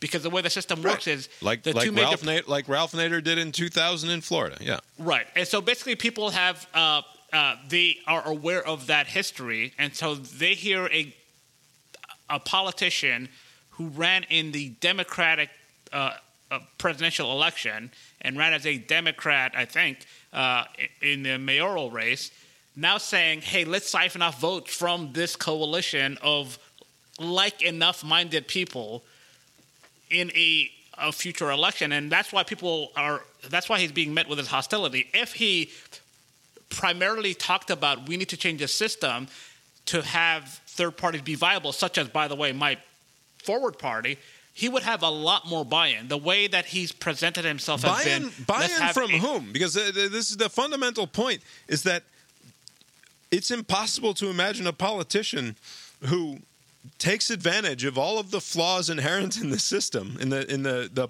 the way that we run elections in this country, that uses the established uh, party system to get himself into office, and then looks around and says. You know what we need to do here is dramatically re-engineer the way that I was able to take power, Right. Uh, to make it easier for challengers to come in and take me out. No fucking politician's going to No, do that. It's, it's like ask, up- it's like Yeah. asking them to to police them their own stock sales. It's just never Right. going to fucking happen. That's true. It's an uphill battle, but at least it's not dead on arrival when you lead with the third party part. Because, like, what do I need a third? Like, we need these third parties to be able to win something. Like, what's the best case scenario with a forward party? Like, what? They win an election here and there, and then they're the majority. Like, because eventually, the best case scenario is for them to take over one of the two parties. Because only two can survive in this environment. It doesn't work with a third party. How come it's never has? That- right, I but mean, it's not. It's not. Give me, give us three parties, and then that will be the end of it. it. The whole point of the, arguably, the whole point of the Forward Party is the election reform stuff. If you go and look at their stuff on their web, like, and again, I'm not claiming them as as some sort of my champion or anything along those lines. It's just that a lot of what he's saying in terms of election reform in the in this forward party documentation stuff is very much in line with stuff that we've talked about before as a way to fix the democracy. Yeah, but And- like Abe said just now, like run as a normal thing and then do that. Right. But what I'm saying is that that never happens. You yeah, know, it should saying- though. If they fucking meant it, then they would do that. Right, but the reason that Yang, so it's not the first time that Yang has been laughed at for standing up and saying something slightly unorthodox, and it's because he's not a fucking strict party man. Like, yeah, he had a D next to his name when he ran for president in 2016, but like, how serious was it? I, like, it, he was he's basically an independent who saw that in order to get on the stage to get an, a national audience, he needed to have the D next to his name, so that's what he did. Right, right, but as it stands right now, each of the two parties they are coalitions that are made up of many different types of people. So not every Democrat is the same, right? You have a West Virginia Democrat like a Manchin, totally different than uh, you know someone else, right? Uh, Cori Bush, let's say, or one of the uh, like Ilhan Omar, right? Someone that's more liberal, but they they have enough uh, common cause with one another to form this party, right? And again, this it, just the reason why we have the current system we have is is because of the system we have. So Andrew Yang would find a lot more purchase if he said the system that we currently have is giving us a shitty two party thing. I want to change that. Rank choice would have you pick your preferred candidate, forward party, I don't know, the fucking clan party, whatever. Like you, you would have a million parties in the system, right? And you still preserve your ability to, if those are failing candidates, like if none of my first choices make it, I can still, as a backstop, make sure that the worst of the, the two major parties don't make it through. So you kind of satisfy both needs, like trying to change, trying to get some new voices in there, uh, but also making sure that the other side, the, the party that I uh, agree with the least, is not benefiting off of my uh, my vote, right? So you, you have to come up with a system that prevents that from happening because it, it it's not Right, going to but go that's anywhere. what I'm telling you is that he's got all of that in his bag. Right? right, He's so, saying this know, is what we need to do. This is the way to do it. Right. Earlier, uh, you uh, pointed to the fact that I uh, offer uh, unsolicited advice and uh, unheeded advice. He needs to listen to this advice. Shut the fuck up uh, about the third party side. That should be like an afterthought. You should throw that in uh, by way of example, right? Talk about the, the, the need to change the system. You're gonna. I mean, it, didn't Alaska uh, transition into that? There's like there's all these states it's kind of like weed. Like basically, you'd be surprised how popular if you just focus people on specific issues. Like, wouldn't you want uh, more flexibility in how you vote, right? To vote for the candidate you actually want, Right, but and also then, but then the shitty governor of California, Newsom, turns around and says, "Nope, not going to do it." Like even though, because it doesn't benefit his fucking party, right? Right.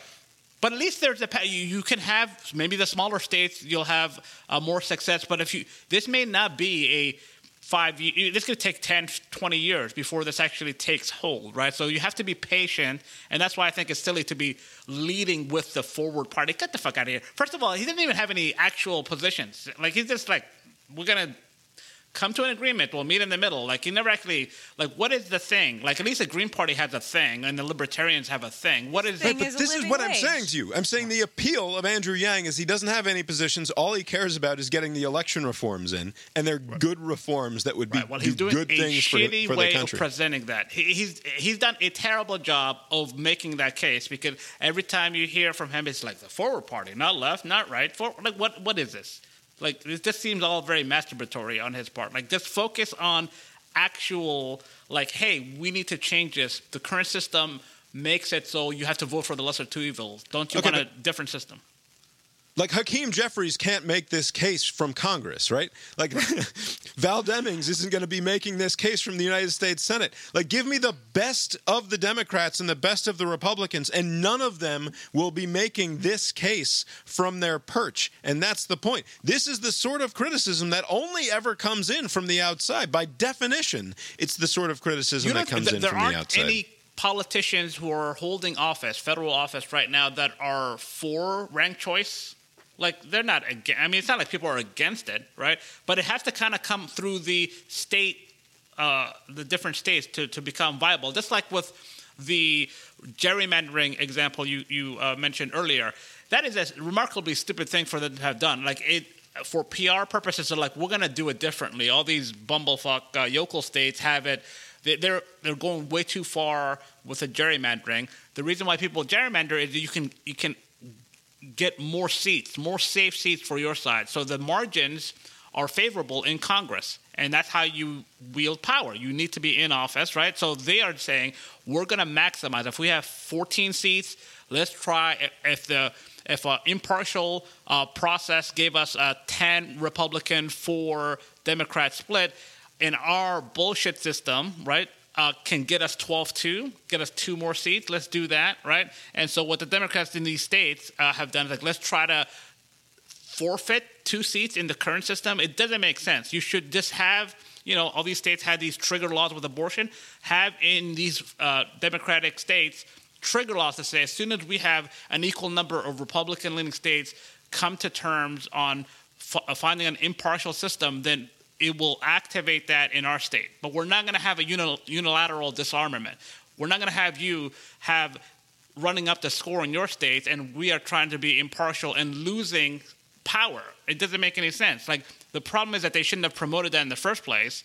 Uh, but Right, but I mean, if you're going to build your entire national brand as a party around democracy Right. and the and and how we're worried about the end of democracy, then like that sort of comes with the territory, right? Right, but in the books right now, gerrymandering and, the, and all the different uh, uh, courts that it's gone to, it's been mostly defended. I mean, there's a few exceptions where they say, okay, you've gone too far, but generally they'll give you a lot of rope when it comes to gerrymandering. And so the path should be we are for getting rid of this system. It's bad for dem- democracy when the politicians are choosing their voters and not the other way around.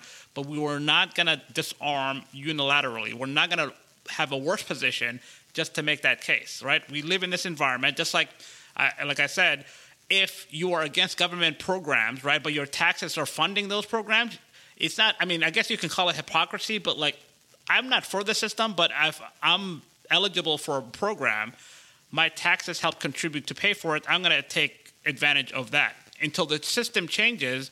That's the right approach, and not to you know pay taxes and then also not benefit from the system that we have. You can still say that this you know the entitlement program is no good, and still benefit from it. Yeah.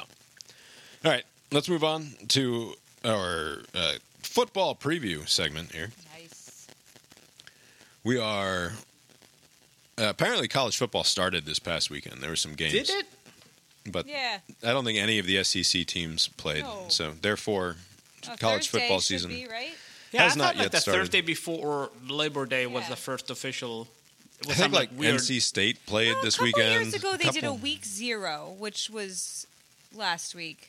Yeah. That was week zero. I'm sure Tech probably plays on Thursday. Tech usually plays on that Thursday before the season Te- actually Tech starts. uh, has a uh, Clemson uh, meet on Monday.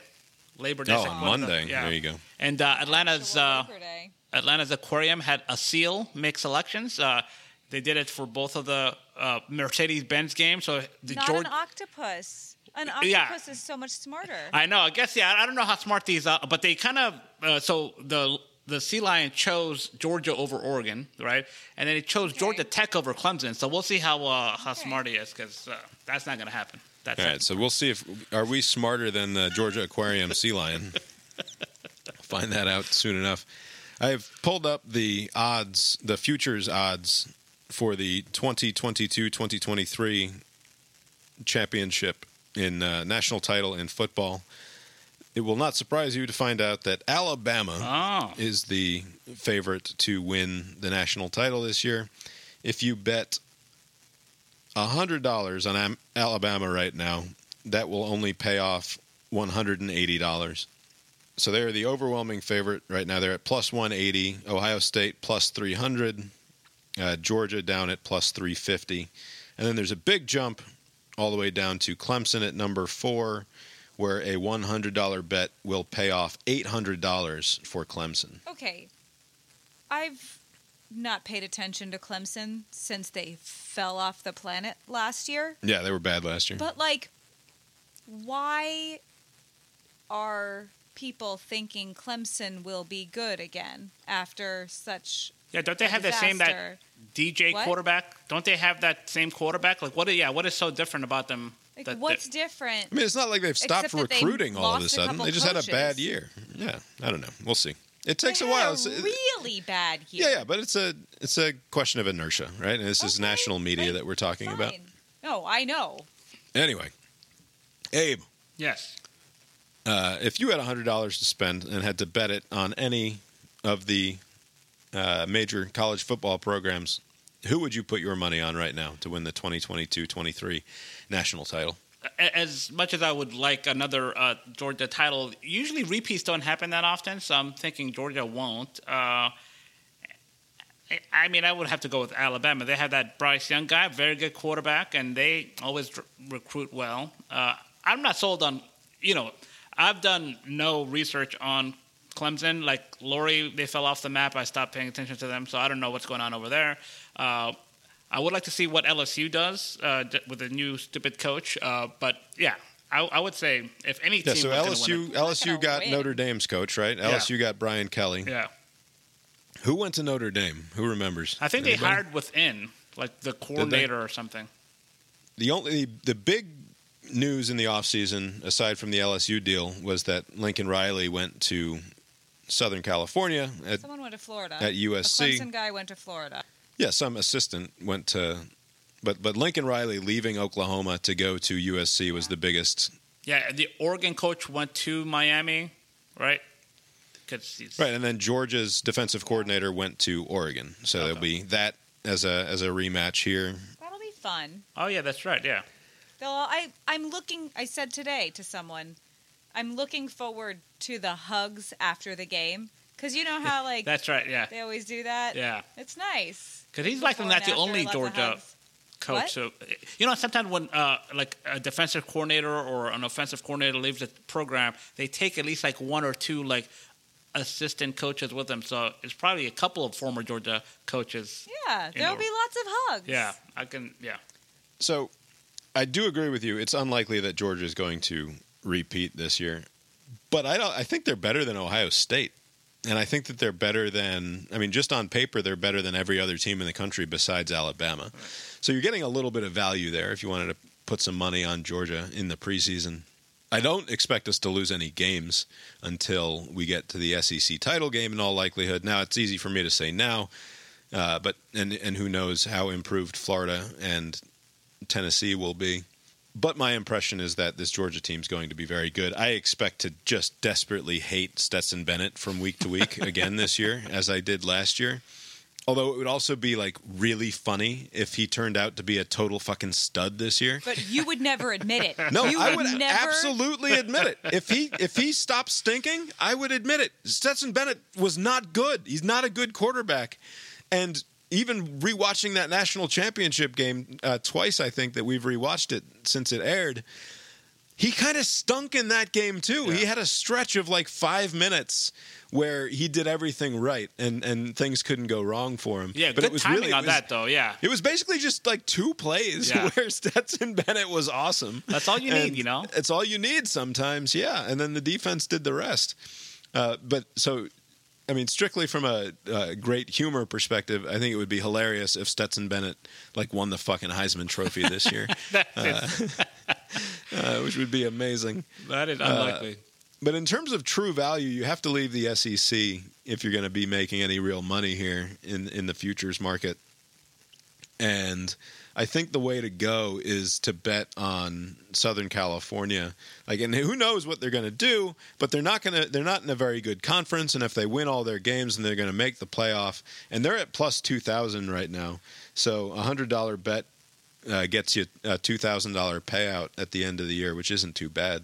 maybe uh maybe it's always been like this, but it seems like there's like a big steep drop off in teams that I think are gonna like those four teams that you mentioned, and then every other team looks like they're gonna suck. Like I mean, Georgia's what the third ranked team going against like an 11th ranked opponent uh, to open the season. It should be like a relatively close game, and it's like a 17 and a half point spread. Like it's not I even don't trust any of these early games. I Right. don't trust any. No one knows anything. It's a crapshoot, no matter what. Right, and, and and to think like last year, didn't it start with a very close game against Clemson before we uh, Yeah. Clemson turned out to be not that good, but that was like a top No, five we killed matchup. Clemson, is what happened. Yeah, that's right. Slayed Clemson.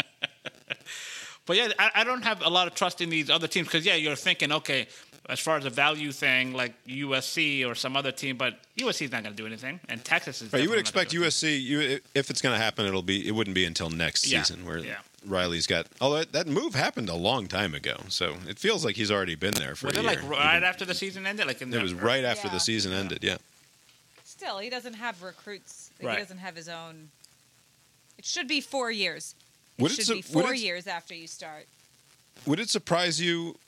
I mean, because I know that you've said that the Bulldogs are going to win. I think I think you said something like four national titles in in the te- ten year stretch. Something this like might have been. This might have been like immediately after the national title game. You might have been a little bit drunk, but you went you went LeBron not one right, not two right. mode. And I, I, I said that the, uh, Georgia was going to find a lot of success in this uh, decade. This 20s, it's going to be the roaring 20s. It's going to be great. Right. So it wouldn't like the way that Kirby's been able to reload basically every season, and the fact that like what I really the thing that I like about Georgia's chances is that we did this with a terrible offense. We did we and, and we lost like the best parts of that offense which wasn't very good. So like maybe maybe the guys who are coming in will act, and part of it has to be like will Kirby allow the offense to be as good as it can be? Uh, but like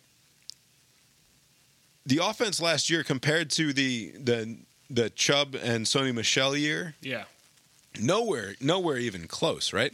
And and like we said, uh, Stetson Bennett kind of fucking stinks, and the the running backs We last year say that. weren't very special. Me and Abe said that. Yeah.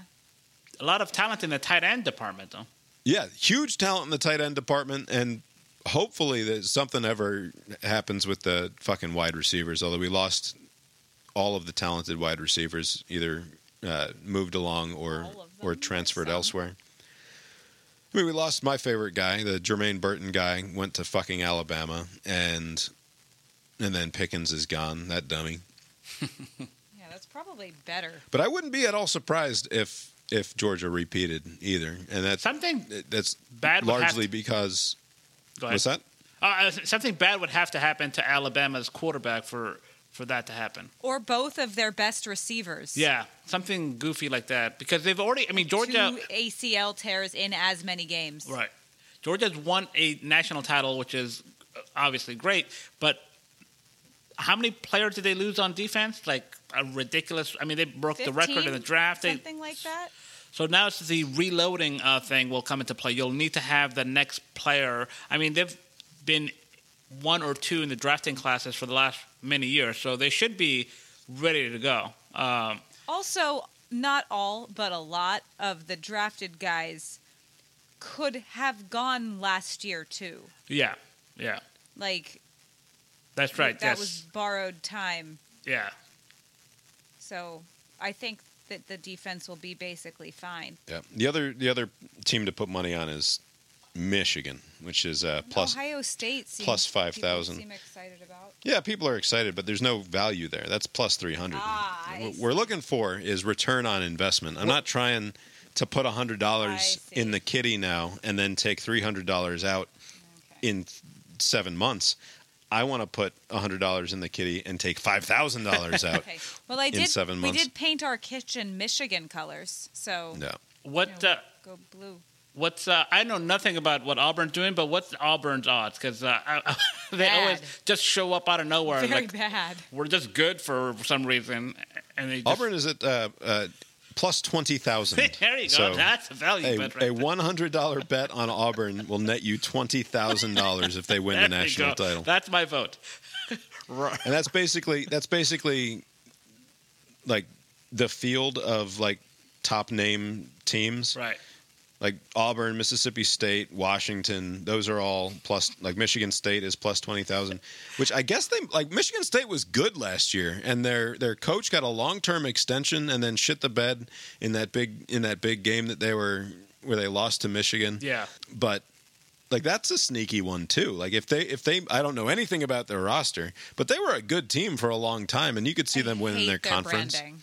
and I- getting getting to the national title. I hate that green and white. I've always liked Michigan State because I liked uh, I've I've liked both the Michigan teams actually because I liked uh, who was their coach uh, D'Antonio or D'Antoni or something oh, like that. Uh, what's his face? Uh, yeah. Um, Mike D'Antoni was the basketball coach. There was another, yeah, Mike D'Antonio. He was the uh, the head coach at Michigan Oh, that State. was I the like name. that guy. Oh. Yeah, I was right. Do they have a coach named Mike D'Antoni in basketball? There's a basketball coach named D'Antoni, and then there's a football coach named D'Antonio.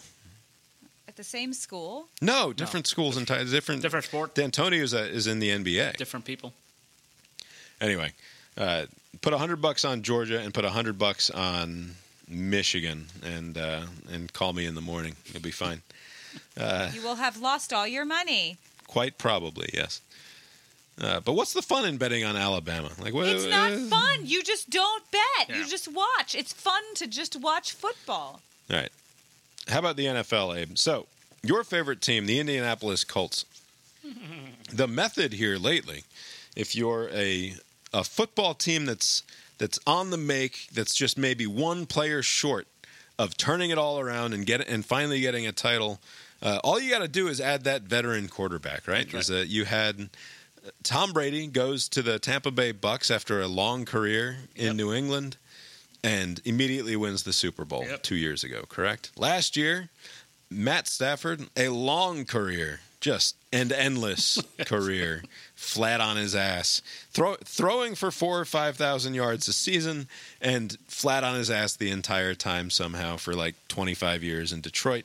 Gets traded to the Los Angeles Rams, and they win the Super Bowl last year. Matt Ryan, famously a man who loses his shirt on AirTran Airways. I think that was his last commercial spot. They're like, maybe try something else, Matt.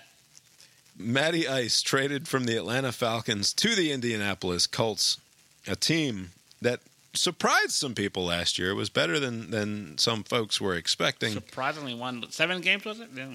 Won seven games with Carson Wentz at quarterback for much of the season.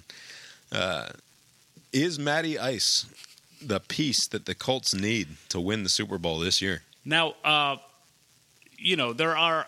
If I were objective, I would uh, uh, concede the point that there are other teams better than this Indianapolis Colts team. But I have absolute confidence that the Colts are going to win the whole thing this year. And I feel kind of icky drawing this comparison, but I mean, or making this point. But Indianapolis has been the benefactor of uh, uh, talent acquisition because of sexual assault stories, right? So the reason why Matt Ryan is, with Indianapolis is because the Falcons and other teams said, "Who cares about the women?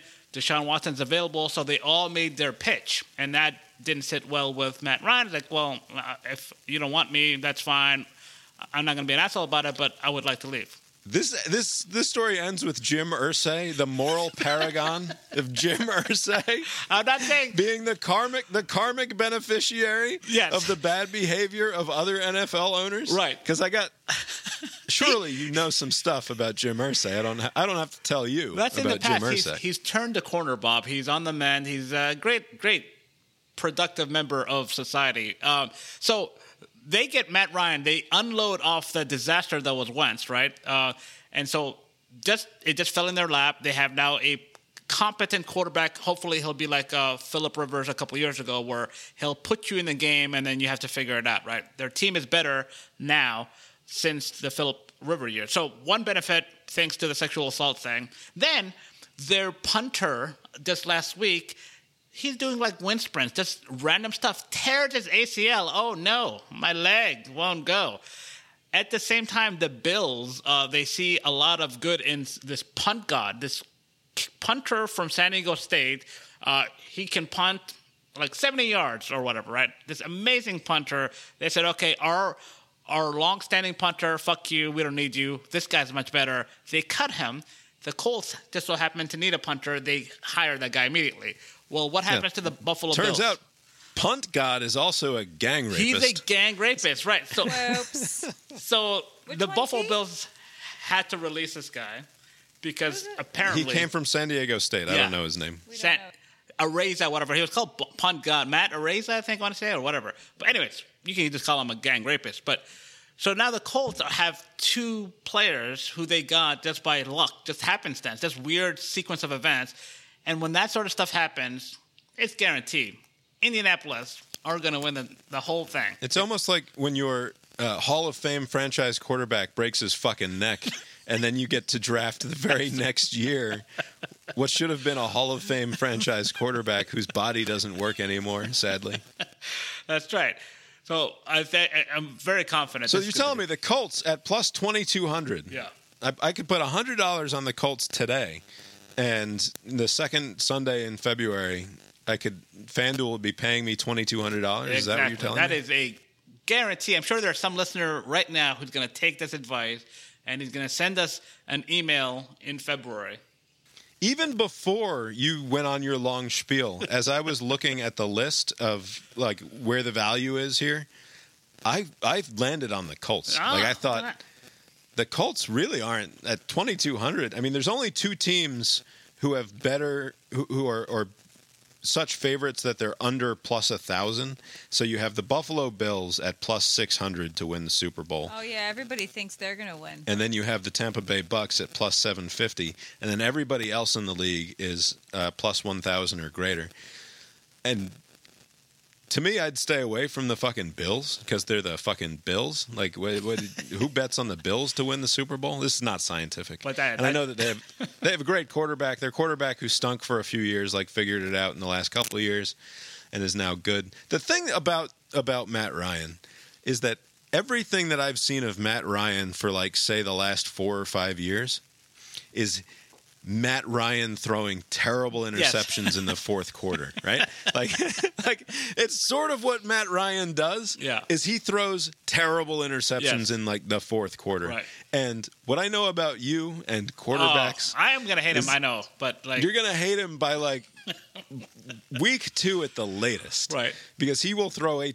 They'll be down by like two scores, and he'll be leading a great comeback, and then he'll get them within a score, and then with like a minute and a half left, he'll throw a forty-yard bomb, and there's only three defensive jerseys in the area, and you'll be you'll be just done. Right. My my delusion my delusional hope is that uh, in his advanced age, you know, Matt Ryan will know his limitations, and in some ways, he was pressed into those moments because some of the rosters in the past. I mean, 2016 that was a great year, but the Falcons have had years where there's not a lot of a lot of talent. You know, they had Julio Julio Jones, and then that's it. Not much of a running game. Their O line isn't good. He didn't have any of those problems. He's got arguably the best running back, what, top five offensive line. You don't need to press, Matt. Just take what the defense gives you, hand off the ball. He ball. will. He's ice. He's Matty Ice. Matt Call Ryan- Matty Ice. He's a notorious presser, Abe. I hate to break it to you. He's, he's going to press, and you're not going to like it. Uh, I don't think that the Rams can repeat. That that would be a terrible bet. I like the Packers at plus twelve hundred. That seems reasonable. I think no- Aaron Rodgers no is receivers, though, angry right? and spiteful enough to possibly carry it. I mean, they'll, they'll carry the team to the playoffs regardless, and then who knows what happens in the playoffs. I mean, he was bad in the playoffs last year, but he's not going to win. Is what's going to happen. I, I will say this: Aaron Rodgers guy, he keeps throwing people under the bus. As uh, I thought he turned the corner after he took those drugs, uh, but apparently he's still kind of a dick. yeah, I like uh, I like the Ravens at plus two thousand. That's my Oh. that's my dark horse here. The Ravens at plus two thousand. How are the, The uh, Giants- the Raiders, and the Dolphins? They they they Right. retooled a lot. No hope in those. two? Dolphins are all the way down at plus 4,000, and so are the Raiders, also at plus 4,000. So not expected to win the whole thing. The uh, Giants are going to be bad. They're at plus 8,500. Not worth it. We got a your typical Lions, Bears, and Jaguars there at like plus 10 or plus 12,000. And then you get to the very dregs. The Texans, they unloaded Watson, they're at plus 30,000 to win the Super Bowl, and the Falcons at plus 25,000 to the win the Jags Super Bowl. shouldn't be that far. Uh, uh, have do they have any? Jaguars are at plus 12,000, relative uh, relative favorites to uh, show up and win the big one. I don't know. Are you excited for football? I, I can't get excited for football until football It's starts. because also, oh, Abe, you you answer the question. Uh, y- y- yeah, I'm kind of like you. I'm not excited. And then like it'll be Saturday. It'll be like three o'clock. It's like oh, Georgia's playing, and it's gonna be great, you know. But yeah, I don't, I don't have any. I mean, I am interested in this Colts season, but if I were just like a football fan, like I'm like ah, whatever. We'll see what happens. But I'm excited for the Colts. But you know, that's about it. yeah, I'm not sure why because I usually get like hyped, relatively speaking. Like a week out, I get It's excited. because we just won the national championship. yeah. We don't need to be excited because we don't give a shit. It's so freeing. Also, as usual when football starts, it's too hot. Yeah. Football yeah. is cold weather stuff. It's too hot. All right, so real quick then, who's your your preseason college football champion? You said was The Alabama Crimson Tide. Sleeper pick And- Auburn Tigers. yeah, sleeper. They are asleep. I think it would be foolish uh, to throw your money away on anybody besides Alabama. In all likelihood, they are rightfully the overwhelming favorite. With any luck, Alabama wins this year, and Saban fucking retires, and He's that's not going to do that's the that. end of the goddamn story. He feels so young. If that happens, it is. I'm assuming a hundred percent chance that Dabo Dabo Yabba Dabba Doo goes to Alabama, right? Goes back yes. home. Yes, and then that ruins both Alabama and Clemson for the foreseeable future. It's perfect. And that's and that's a scenario that gets Georgia to not two, not three, but That's right. I will titles. accept. I will endure yet another Alabama football championship if it means that Saban retires and Yabo Dabo goes to Alabama, and Clemson and Alabama are both ruined Yeah. moving forward. I'm kind of generally fine with Alabama winning every other year, Yeah. just to keep things consistent. Every other year. All right, and then uh, in the NFL, your pick is the Colts. Is that a serious pick? My Or my real got? pick is the Colts. My sleeper pick the Colts. Everything Colts, Colts, Colts. Bet the house on the Colts. Colts. Who are they playing in the first week? Do you know? Uh, they they got some easy opponents to start. It's like the Texans and the this and the that. Yeah, it's like some easy cupcake. All right. You know, cupcake games. I'm gonna go. I'm gonna go with the Los Angeles Chargers Oh. as the uh, Super Bowl champion, plus fourteen hundred. Some good value there, also, if you're the betting type. Not that you should do that. You've been listening to Cast Iron Brains, a podcast with Bob and Abe. You find the show on Facebook or Twitter. Head on over to brainiron.com or castironbrains.com. The opening and closing themes of the show were composed by Mark Gillig. Find him at tetramermusic.com, T E T R A M E R music.com. Something else to check out at the website. Maybe I'll do this for this episode. I was playing with these AI image generators yes. where I just busy, busy all day long. I pl- I plug in the name of a recent Cast Iron Brains episode as as titled by me, and then make the artificial intelligence image generator uh, come up with the artwork or what have you. Right. And it made some interesting looking art. It also immediately soured me on the idea of AI artwork. okay, but can you make like- NFTs out of it? Yeah, yeah, but that's what people do. Is they they're like, oh yeah, I do I do AI art. I'm I'm I'm, do, I'm big into this AI art. It's like Right. so you take fucking words and you plug them into this thing on the internet and then change the settings on the little uh, the input output thing and then you wait five minutes and that's what you're calling uh, doing AI artwork. Like I that's like it. I think I like it as a job for you. no, it's not a thing. It's it's it's no Does it way to do money? anything. You've spent today doing it. These are I didn't spend today doing it. I did it for a little while. these are early days for this. Give it time. By in a couple of years, it'll start crapping out All of a sudden, the results. computer this computer better still be recording because the monitor just turned off. well, I, I can, Oh, fuck you, computer. I can still see you. No, my laptop the is still going. one. It's the Oh. other one. Uh, Oh, look at that. hang on. Anyway, uh, assuming this is still recording, did you uh, did you make it to the movies this weekend, Abe? As a matter of fact, I did. Uh, I went to go see Breaking. What did you see? So get this. Apparently, there was a hostage standoff with a bomb, and the person died. A big, big spectacle. It happened in Atlanta. In your fair city. Yeah, five years ago. Never heard of it. The movie stars uh, John Boyega, the Nigerian guy who plays a stormtrooper or whatever. Uh, Yeah, yeah, Star Wars FN one nine eight seven seven four three or whatever. Yeah. Right, yeah. He does that, and he does this movie. I don't know if I've seen him in anything else in between, but I'm sure he's been into something. But anyways, he does a uh, a fair Denzel Washington impersonation the whole movie, which I think uh, detracts from the whole thing. Like the movie was entertaining enough because like the VA fucking something up. It's like okay, good, an agency worse than the one that I work at. So it's like they can take a lot of the heat, uh, Right. and you know it ends with somebody getting shot, so it can't go wrong there. Uh, At any point, as it, at any point, does John Boyega say, don't do it. Don't do it. Don't do it. Don't do it. Don't do it. Don't do it. "Come on, this ain't no bank robbery"?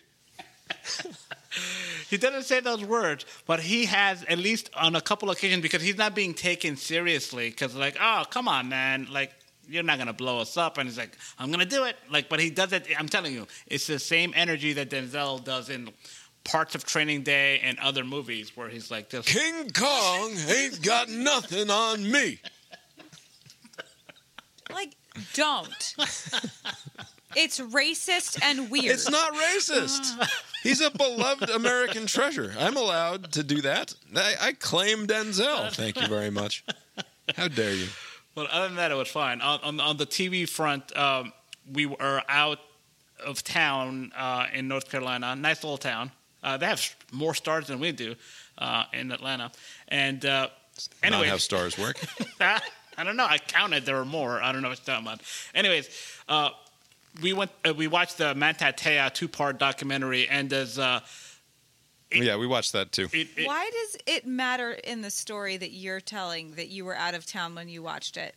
it's. n- I guess maybe I, I don't know. That's a good question.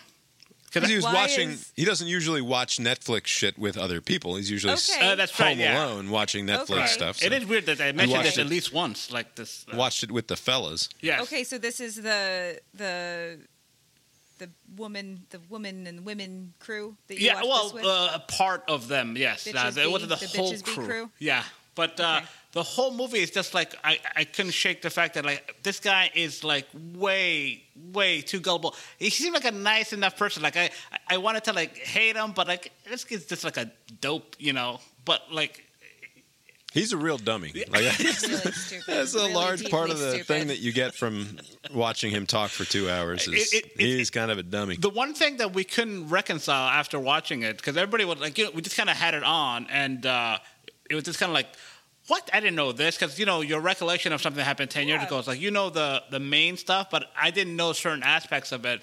One of them being the the person who made this whole thing up, the catfisher, who's now a woman.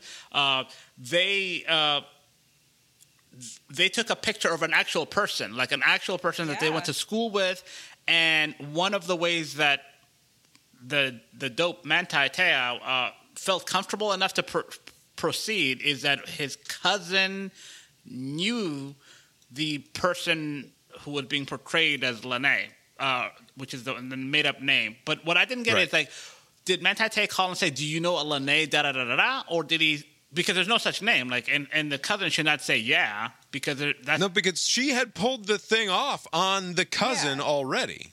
That was the Yeah, she did the cousin. Yeah, he didn't know a person that didn't exist. Okay, he knew that a clears person that was up. Pretending Okay, to be a gotcha. person that didn't right. This was Manti Te'o was like the fifteenth person Gotcha. that, that this character It's had just had that's when it got out catfished. of control. Yeah, yeah, and that, and that wasn't the focus, but it did appear that he, this was done multiple times. Uh, and, Yeah. and instead of like, Oh, she said she would like just as soon as they wanted to meet. Right. She would be like, "Yep, I'm gone now." right, yeah, like they would just deactivate. But uh, why go through the whole? I have to kill myself or get into a car accident. So Manta, I guess she was too far in.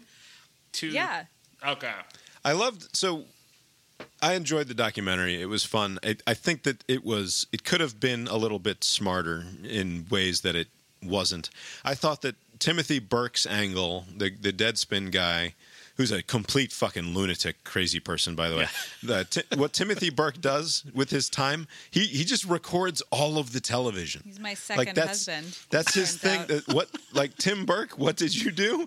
I rec- oh, I just recorded the entire college football season. Tim Burke, why? Why do you have computer Just hard drives stacked, case. stacked to the ceiling with every college football game played for the last ten years?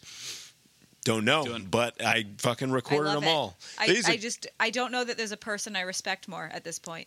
sure. J- definitely just do that. great follow on Twitter. If you if you can not pay attention to his occasionally like very normy Democrat politics stuff that he puts out there from time to time, What's he's his name? I want to follow him on Twitter. Tim Burke. Uh, Tim Burke. I think he's blue checked, so he's hard to miss if you search Timothy B U R K E. Timothy. Former Deadspin guy. He's made some of the best short form videos that are available on the web in the last few years. I'll, I'll try to drop the clip in here. When John McCain came out to give the thumbs down Oh. of the of the health care bill, and he he he paired it with an old wrestling That sound was him? clip. That was- that is him. that made the rounds. Like one of the funny. all time great Yeah. short form Twitter Like videos. Jr. What does the it mean if announcer. it's a white check? Yeah, John, no, don't don't do it to him, John. Great, great video. What does it mean if they have a white check? I don't know. Maybe you just have a white theme going on there on your Twitter. Okay, that's fair. Anyway, Tim Burke's angle was like we thought that we were doing a media criticism story, which is that all of these like well-funded and well-sourced national media organizations from the New York Times to every major newspaper in the country to CNN to all of the other cable channels to to mainstream ABC, CBS, NBC, and Fox, all, all of the news channels all covered this story, and none of them figured out that this was an entirely made up human being. yeah, the That- information. that- yeah, it was that the name fact. is completely unfindable in the world until it's covered as the dead girlfriend of Manti Te'o, which is like the biggest red flag imaginable. Obviously, this person didn't exist and didn't have this crazy dramatic life where they had fucking uh, leukemia and died of cancer and had a car wreck where they almost died as well. Like this is the sort of thing you make waves when you and you have a relatively unique name. Like from that angle, it's a much more interesting story, and and it got out of their hands. Right, it became this gross thing about how uh, m- maybe Manti Te'o is a secret homo Right. and and is hiding his sexuality from the world. Okay, but to be fair to all of us who thought he was a secret homo, there are a lot of secret homos in football. Right. And it's not cool. They need to just be not secret. They need to be cool, Well, this normal gets homos. sorry. This gets back to the Andrew Yang conversation, which is like once you're in the fucking club, it's not gonna. It's not your fucking that. job Well, to but we've had a couple turn of the them whole do system it. over. So it was that was 15 years ago or whatever, t- 10 years ago. It's just that it's easy for some of us when there's weird shit going on with an ultra masculine dude to go, well, he's probably gay because some of them are ha- some of them are gay just But mathematically. It's much easier to just assume he's a weirdo Mormon, like that. That which was what it came down to. Like Yeah. this was a very convenient relationship for him to be in, where he doesn't have to worry about uh, getting it wet because his girlfriend lives 800 miles away, uh, or or 2,200 miles away.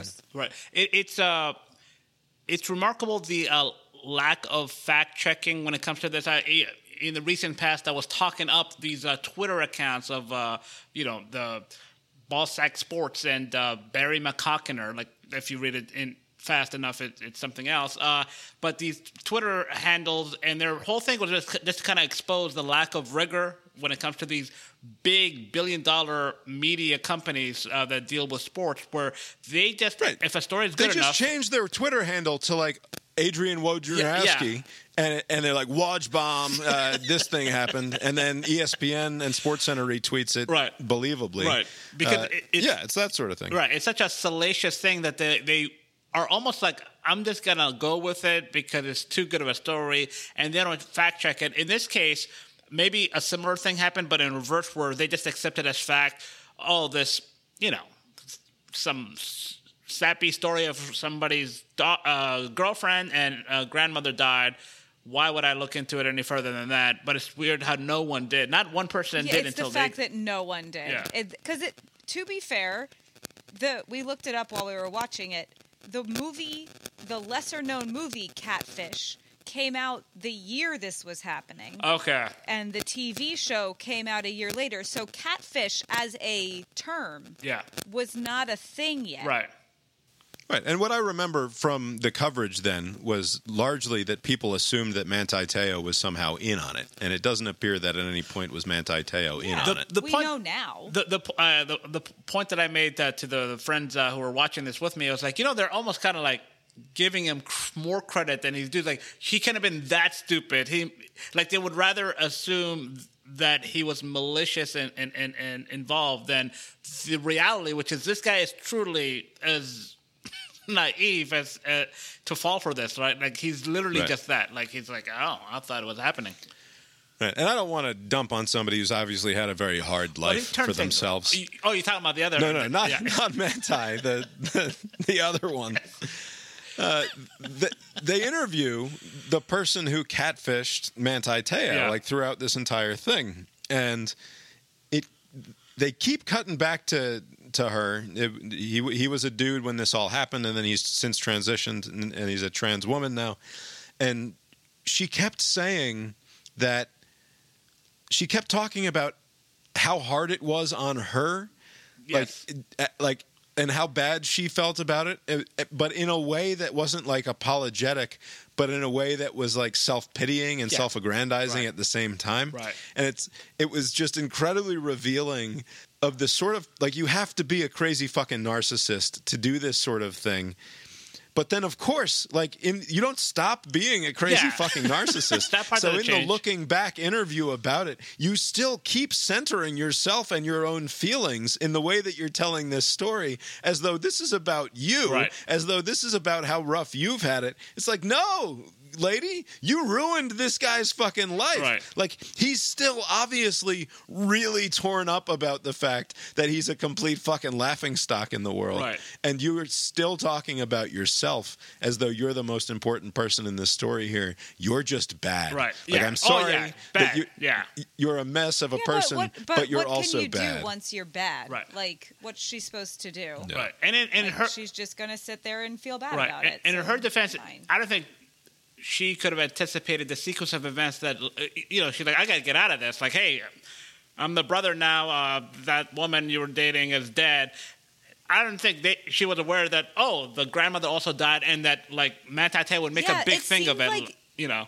it seemed like in that specific instance, Yeah. he was keeping from her Right. that his grandmother had Right, just right. died. And then he- so that was like a weird, awful coincidence. Yeah. She was like, "Oh, I'm dead now too." Right. And Like I don't think she would have done that Right. if he had communicated properly with her. yes it's all manti's also, fault also uh, that part is trying to make this into like oh it had you know maybe it's the religious uh, uh, side of him or just the ego like i'm gonna make this into a thing and so he kind of you know gets gets a Tom Rinaldi's of the world talking up uh, what happened to him and the whole thing falls apart i will say the biggest laugh and this was like everybody in the, in the most people in, in watching, like three of us watching it, was when Dr. Phil plops down into view. Yes, yes, we laughed out loud as well.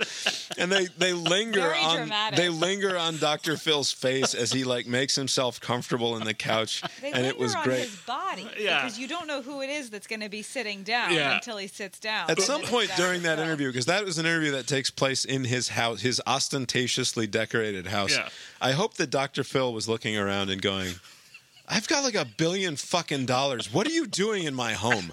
Like, what? It's time for you to go. Like, we're not talking about this anymore. Also, I found it uh, not credible when he was talking up the uh, resources that he sought out or his producer sought out.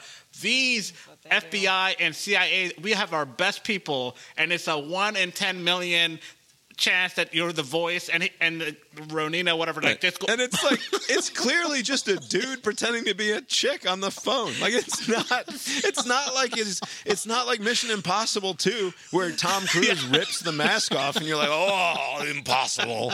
Like it's not that at all. It just sounds like an effeminate version of that guy doing a chick's think it voice. sounded like a girl. Uh, That's also. No, he was We good. didn't talk about this. Yeah. The girl Yeah. in the pictures Yeah. Looked so fucking much like our sister-in-law. It's distracting. Oh, I didn't see that at all. Oh my god! I, the whole time I was like, "That's Emily." But no, that Anyway. that Ronina person should work for the CIA because the way that to do people, even getting the, the girl in the picture to, Right. to take a picture with a stupid shocker like a lay boy. Right, I thing, assumed that it was just a Photoshop. I didn't Yeah. I didn't realize that he'd actually gotten it done. It's like what a resourceful little shit. Hey, we met twice. Yeah. Uh, this is going to sound weird, but I need you to hold a piece of paper and make a certain hand sign. It's and put a for date my on the paper. cancerous- it's And- for my young yeah, child just- cancer I need you to do it like right now. Yeah. It's a staggeringly bad person. And uh, by the way, like, rarely do I watch something on Netflix anymore where I'm like, ah, that was a couple hours well spent. Yeah. That was a fine documentary. Yeah. I think it's worth your Yeah, time if I you're at it- all interested yeah. in the story. There's enough Uh, the other thing that we watched on Netflix was the the McAfee documentary uh, called "Running with the Devil," Very weird. oh, how was that? which was super fucking weird. It was good. It wasn't my favorite. It made me uncomfortable. Uh, but it was Most fine. And then they the stuff they I try to pull this thing at the end where they're pulling the rug out from under you in the very last moment of the movie, uh, suggesting that. Well, what if McAfee is still alive with the little sly eyes? It's like, ah, I'm pretty sure he Yeah. died in the Spanish prison. Yeah. But who knows? It was, again, Weird. as we've talked about on the show before, super weird for me personally because somebody that I used to work with is the daughter of the guy who was killed is the daughter of the of Gregory Faull, who was murdered either by McAfee or by somebody Oh, else. wow. So I have that sort of strange personal connection to the story. Uh, but it is it's a bonkers fucking story. McAfee was a bonkers fucking guy. And yeah, he's gone now, one way or another. Uh, we also watched Game of Thrones prequel. House of the Dragon episode two. Oh yeah, Did you see that yet? I did. Yeah, it's very modeled after it's the pretty- first season of the original show. pretty good episode Yeah. number two. I, my my criticism in in very short form maintains all upstairs, no downstairs is a bad formula for a show that relied heavily on the upstairs downstairs dynamic on the on the, the the Downton Abbey front of house back Right. of house dynamic. It was. I'm sorry. You need. You need another family. You need something else Give going a on second. here. Maybe you'll get one. You need the Starks. You need you need something else besides these fucking Targaryens. I, I don't know. Uh, but a, Give, it, give it a second. th- that scene, what you know, when the, the, the, the rich guy was talking up his, uh, you got to marry my young daughter, bring the family together. I'm thinking young great daughter, like, reveal, great, fantastic reveal of Come I think you should marry my oldest daughter, and then you cut, and it's like a tight shot of a guy from like chest up. Yeah. Seemingly talking to someone, and you have to wait until they pull back, and it's like, oh, he's talking. That's just a child. That's just a very small child. this is outrageous. And you know, I'm, I'm thinking, you know, everybody is telling him it's not worth to, you know, marry, you know, the families together, and uh, you'll have an ally for life, and you're gonna shore up, you know, a potential uh, uh, conflict, you know, or like a weakness, and everybody's basically telling him the same thing.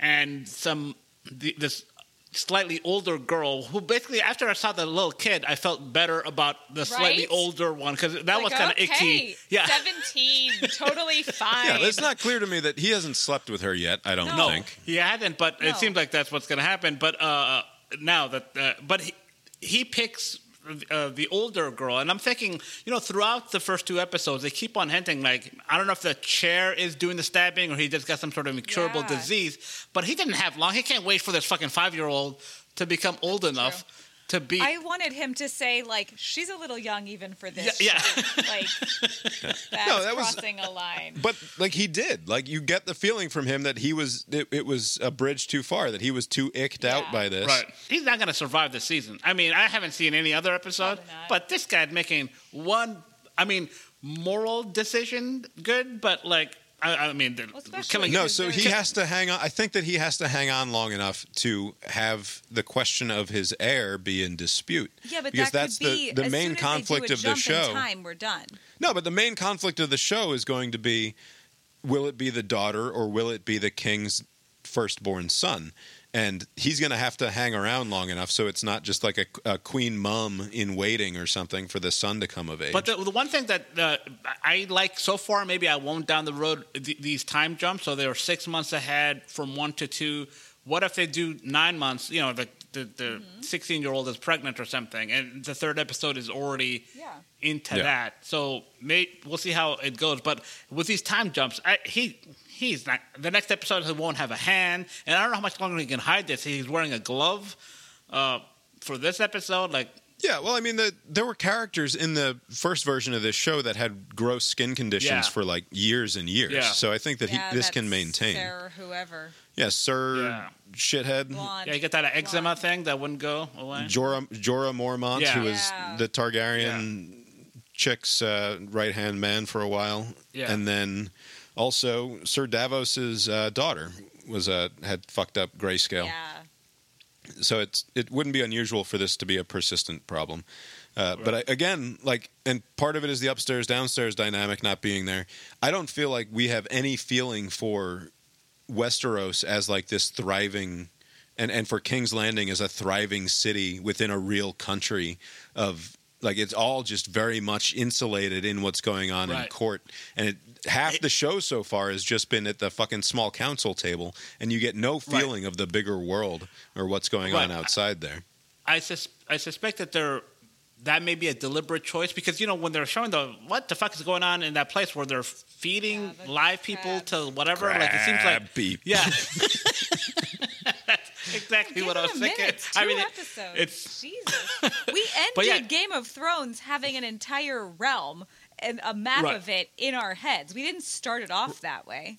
Oh, but Game of Thrones started big. If you go back and watch the first couple episodes, it was it was bigger, and it Landing and the North. yeah, it was. But I like the the smaller world. But I, I do think they, they're almost kind of hinting at like they're so disconnected from like, hey, we need to take care of this problem because people think you're kind of weak, and you're like, ah, I'll be fine. I don't want to start any trouble. I'm gonna play with my toys and talk to this yeah, girl. the king obviously keeps making bad decisions for him, Right. himself and for the realm, and it's not going to end well for him. I also watched uh, most of Meet Joe Black because I was thumbing through uh, the Amazon Prime. So you stayed up until like three in the fucking morning on I couldn't Saturday? sleep. It's not my fault. Because you were watching your favorite movie. It's not my favorite movie. Me, the Brad Pitt movie. Yeah, Brad Pitt, Claire Forlani, and Anthony Hopkins. Great movie. How was that that's why movie? you're- It's oh, I good. can't get better. I have a cold. It's such a good movie, uh, and it was. It's on the. It's on. It's not even on Amazon Prime. It's on Starz. And what I realized was that we've been fucking pr- paying for Starz for the last it for four. It months was an accident. I don't. by it. accident. So we we canceled the fucking nine dollar a month Starz subscription when I realized that we have it. I expect Starz will not go under like that. You've been propping them up for the last year. People don't even realize Two it months. out there. They're subscribing to Starz. I couldn't even figure out how it was being billed. And then I was like, it's because it, it doesn't show up on my, it, it's being billed to my Amazon account, but it doesn't show up as like a discrete payment on my Amazon charge card. So I just never noticed that it was happening. That could have gone on for years. That's probably if by not- design. That's not a bad if bad not idea. for my appreciation of Meet Joe Black. I started watching. No, I finished watching Never Have I Ever, which is great. Yeah. And I started watching Only Murders in the Building, which is Oh. also great. It's a Yeah, good I see- treadmill viewing for me. Yeah, I've seen a couple of episodes. That's a funny show. The second one, I haven't seen. I never it's have. very cute. I think oh. you would like it. They don't really make movies like Meet Joe Black anymore. Like adult, talky, largely pointless. No, not really. Like there's nothing quite like it. And this is this is a good movie. It's a very silly movie ultimately. Brad Pitt is Joe Black, or is he? Brad Pitt plays Joe Black, yes. Okay. And it's uh it's death fish out of water kind of movie. But it's good. Wow. Anyway, you uh you got anything else for us tonight, Abe? Nope. Well, I guess that's all we've got for tonight then. We will talk to you next time. Later.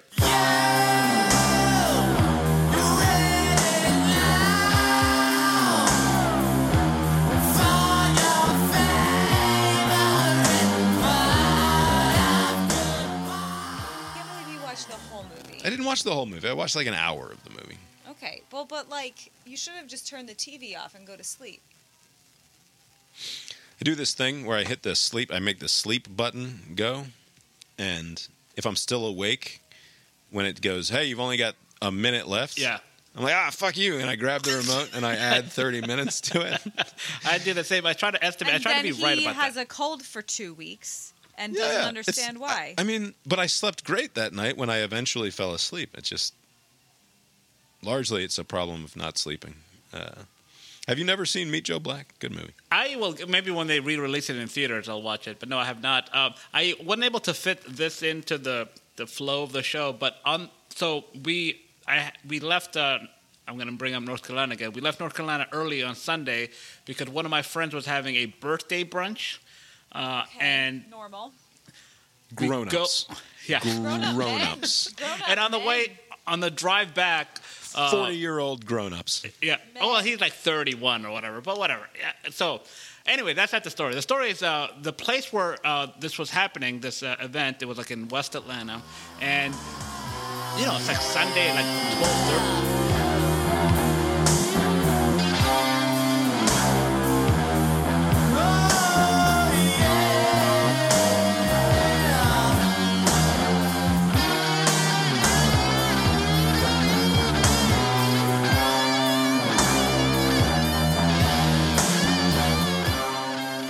go to the bathroom and there's like a few kids just milling about. And I'm like, that's a private event and it's a family friendly drag show. A private room, close the door. Yeah. But it looked, I mean, the, the door was slightly ajar, so I was looking in and they, they were having fun. Oh, that's Uncle Abe. At least they're attentive, you know, the parents were there, you know, so. I don't have kids, but I always thought that you, at that age, at, at- at the age that those kids were, like you simplify the playbook. That's Uncle Abe's family friendly drag show. The uh, doppelganger uh, uh, thing is going to be my plausible deniability for There all these go. things whenever. it's like, no, no, that's the other guy. Uh, that's so good.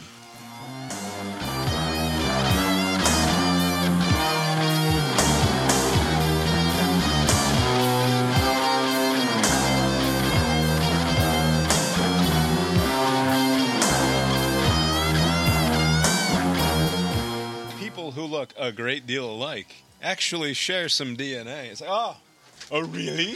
because they don't have the same background. And then, uh, like halfway through the article, it's like, of course, this isn't a terribly surprising finding, but it is the first time Right. it's been documented. Well, yeah.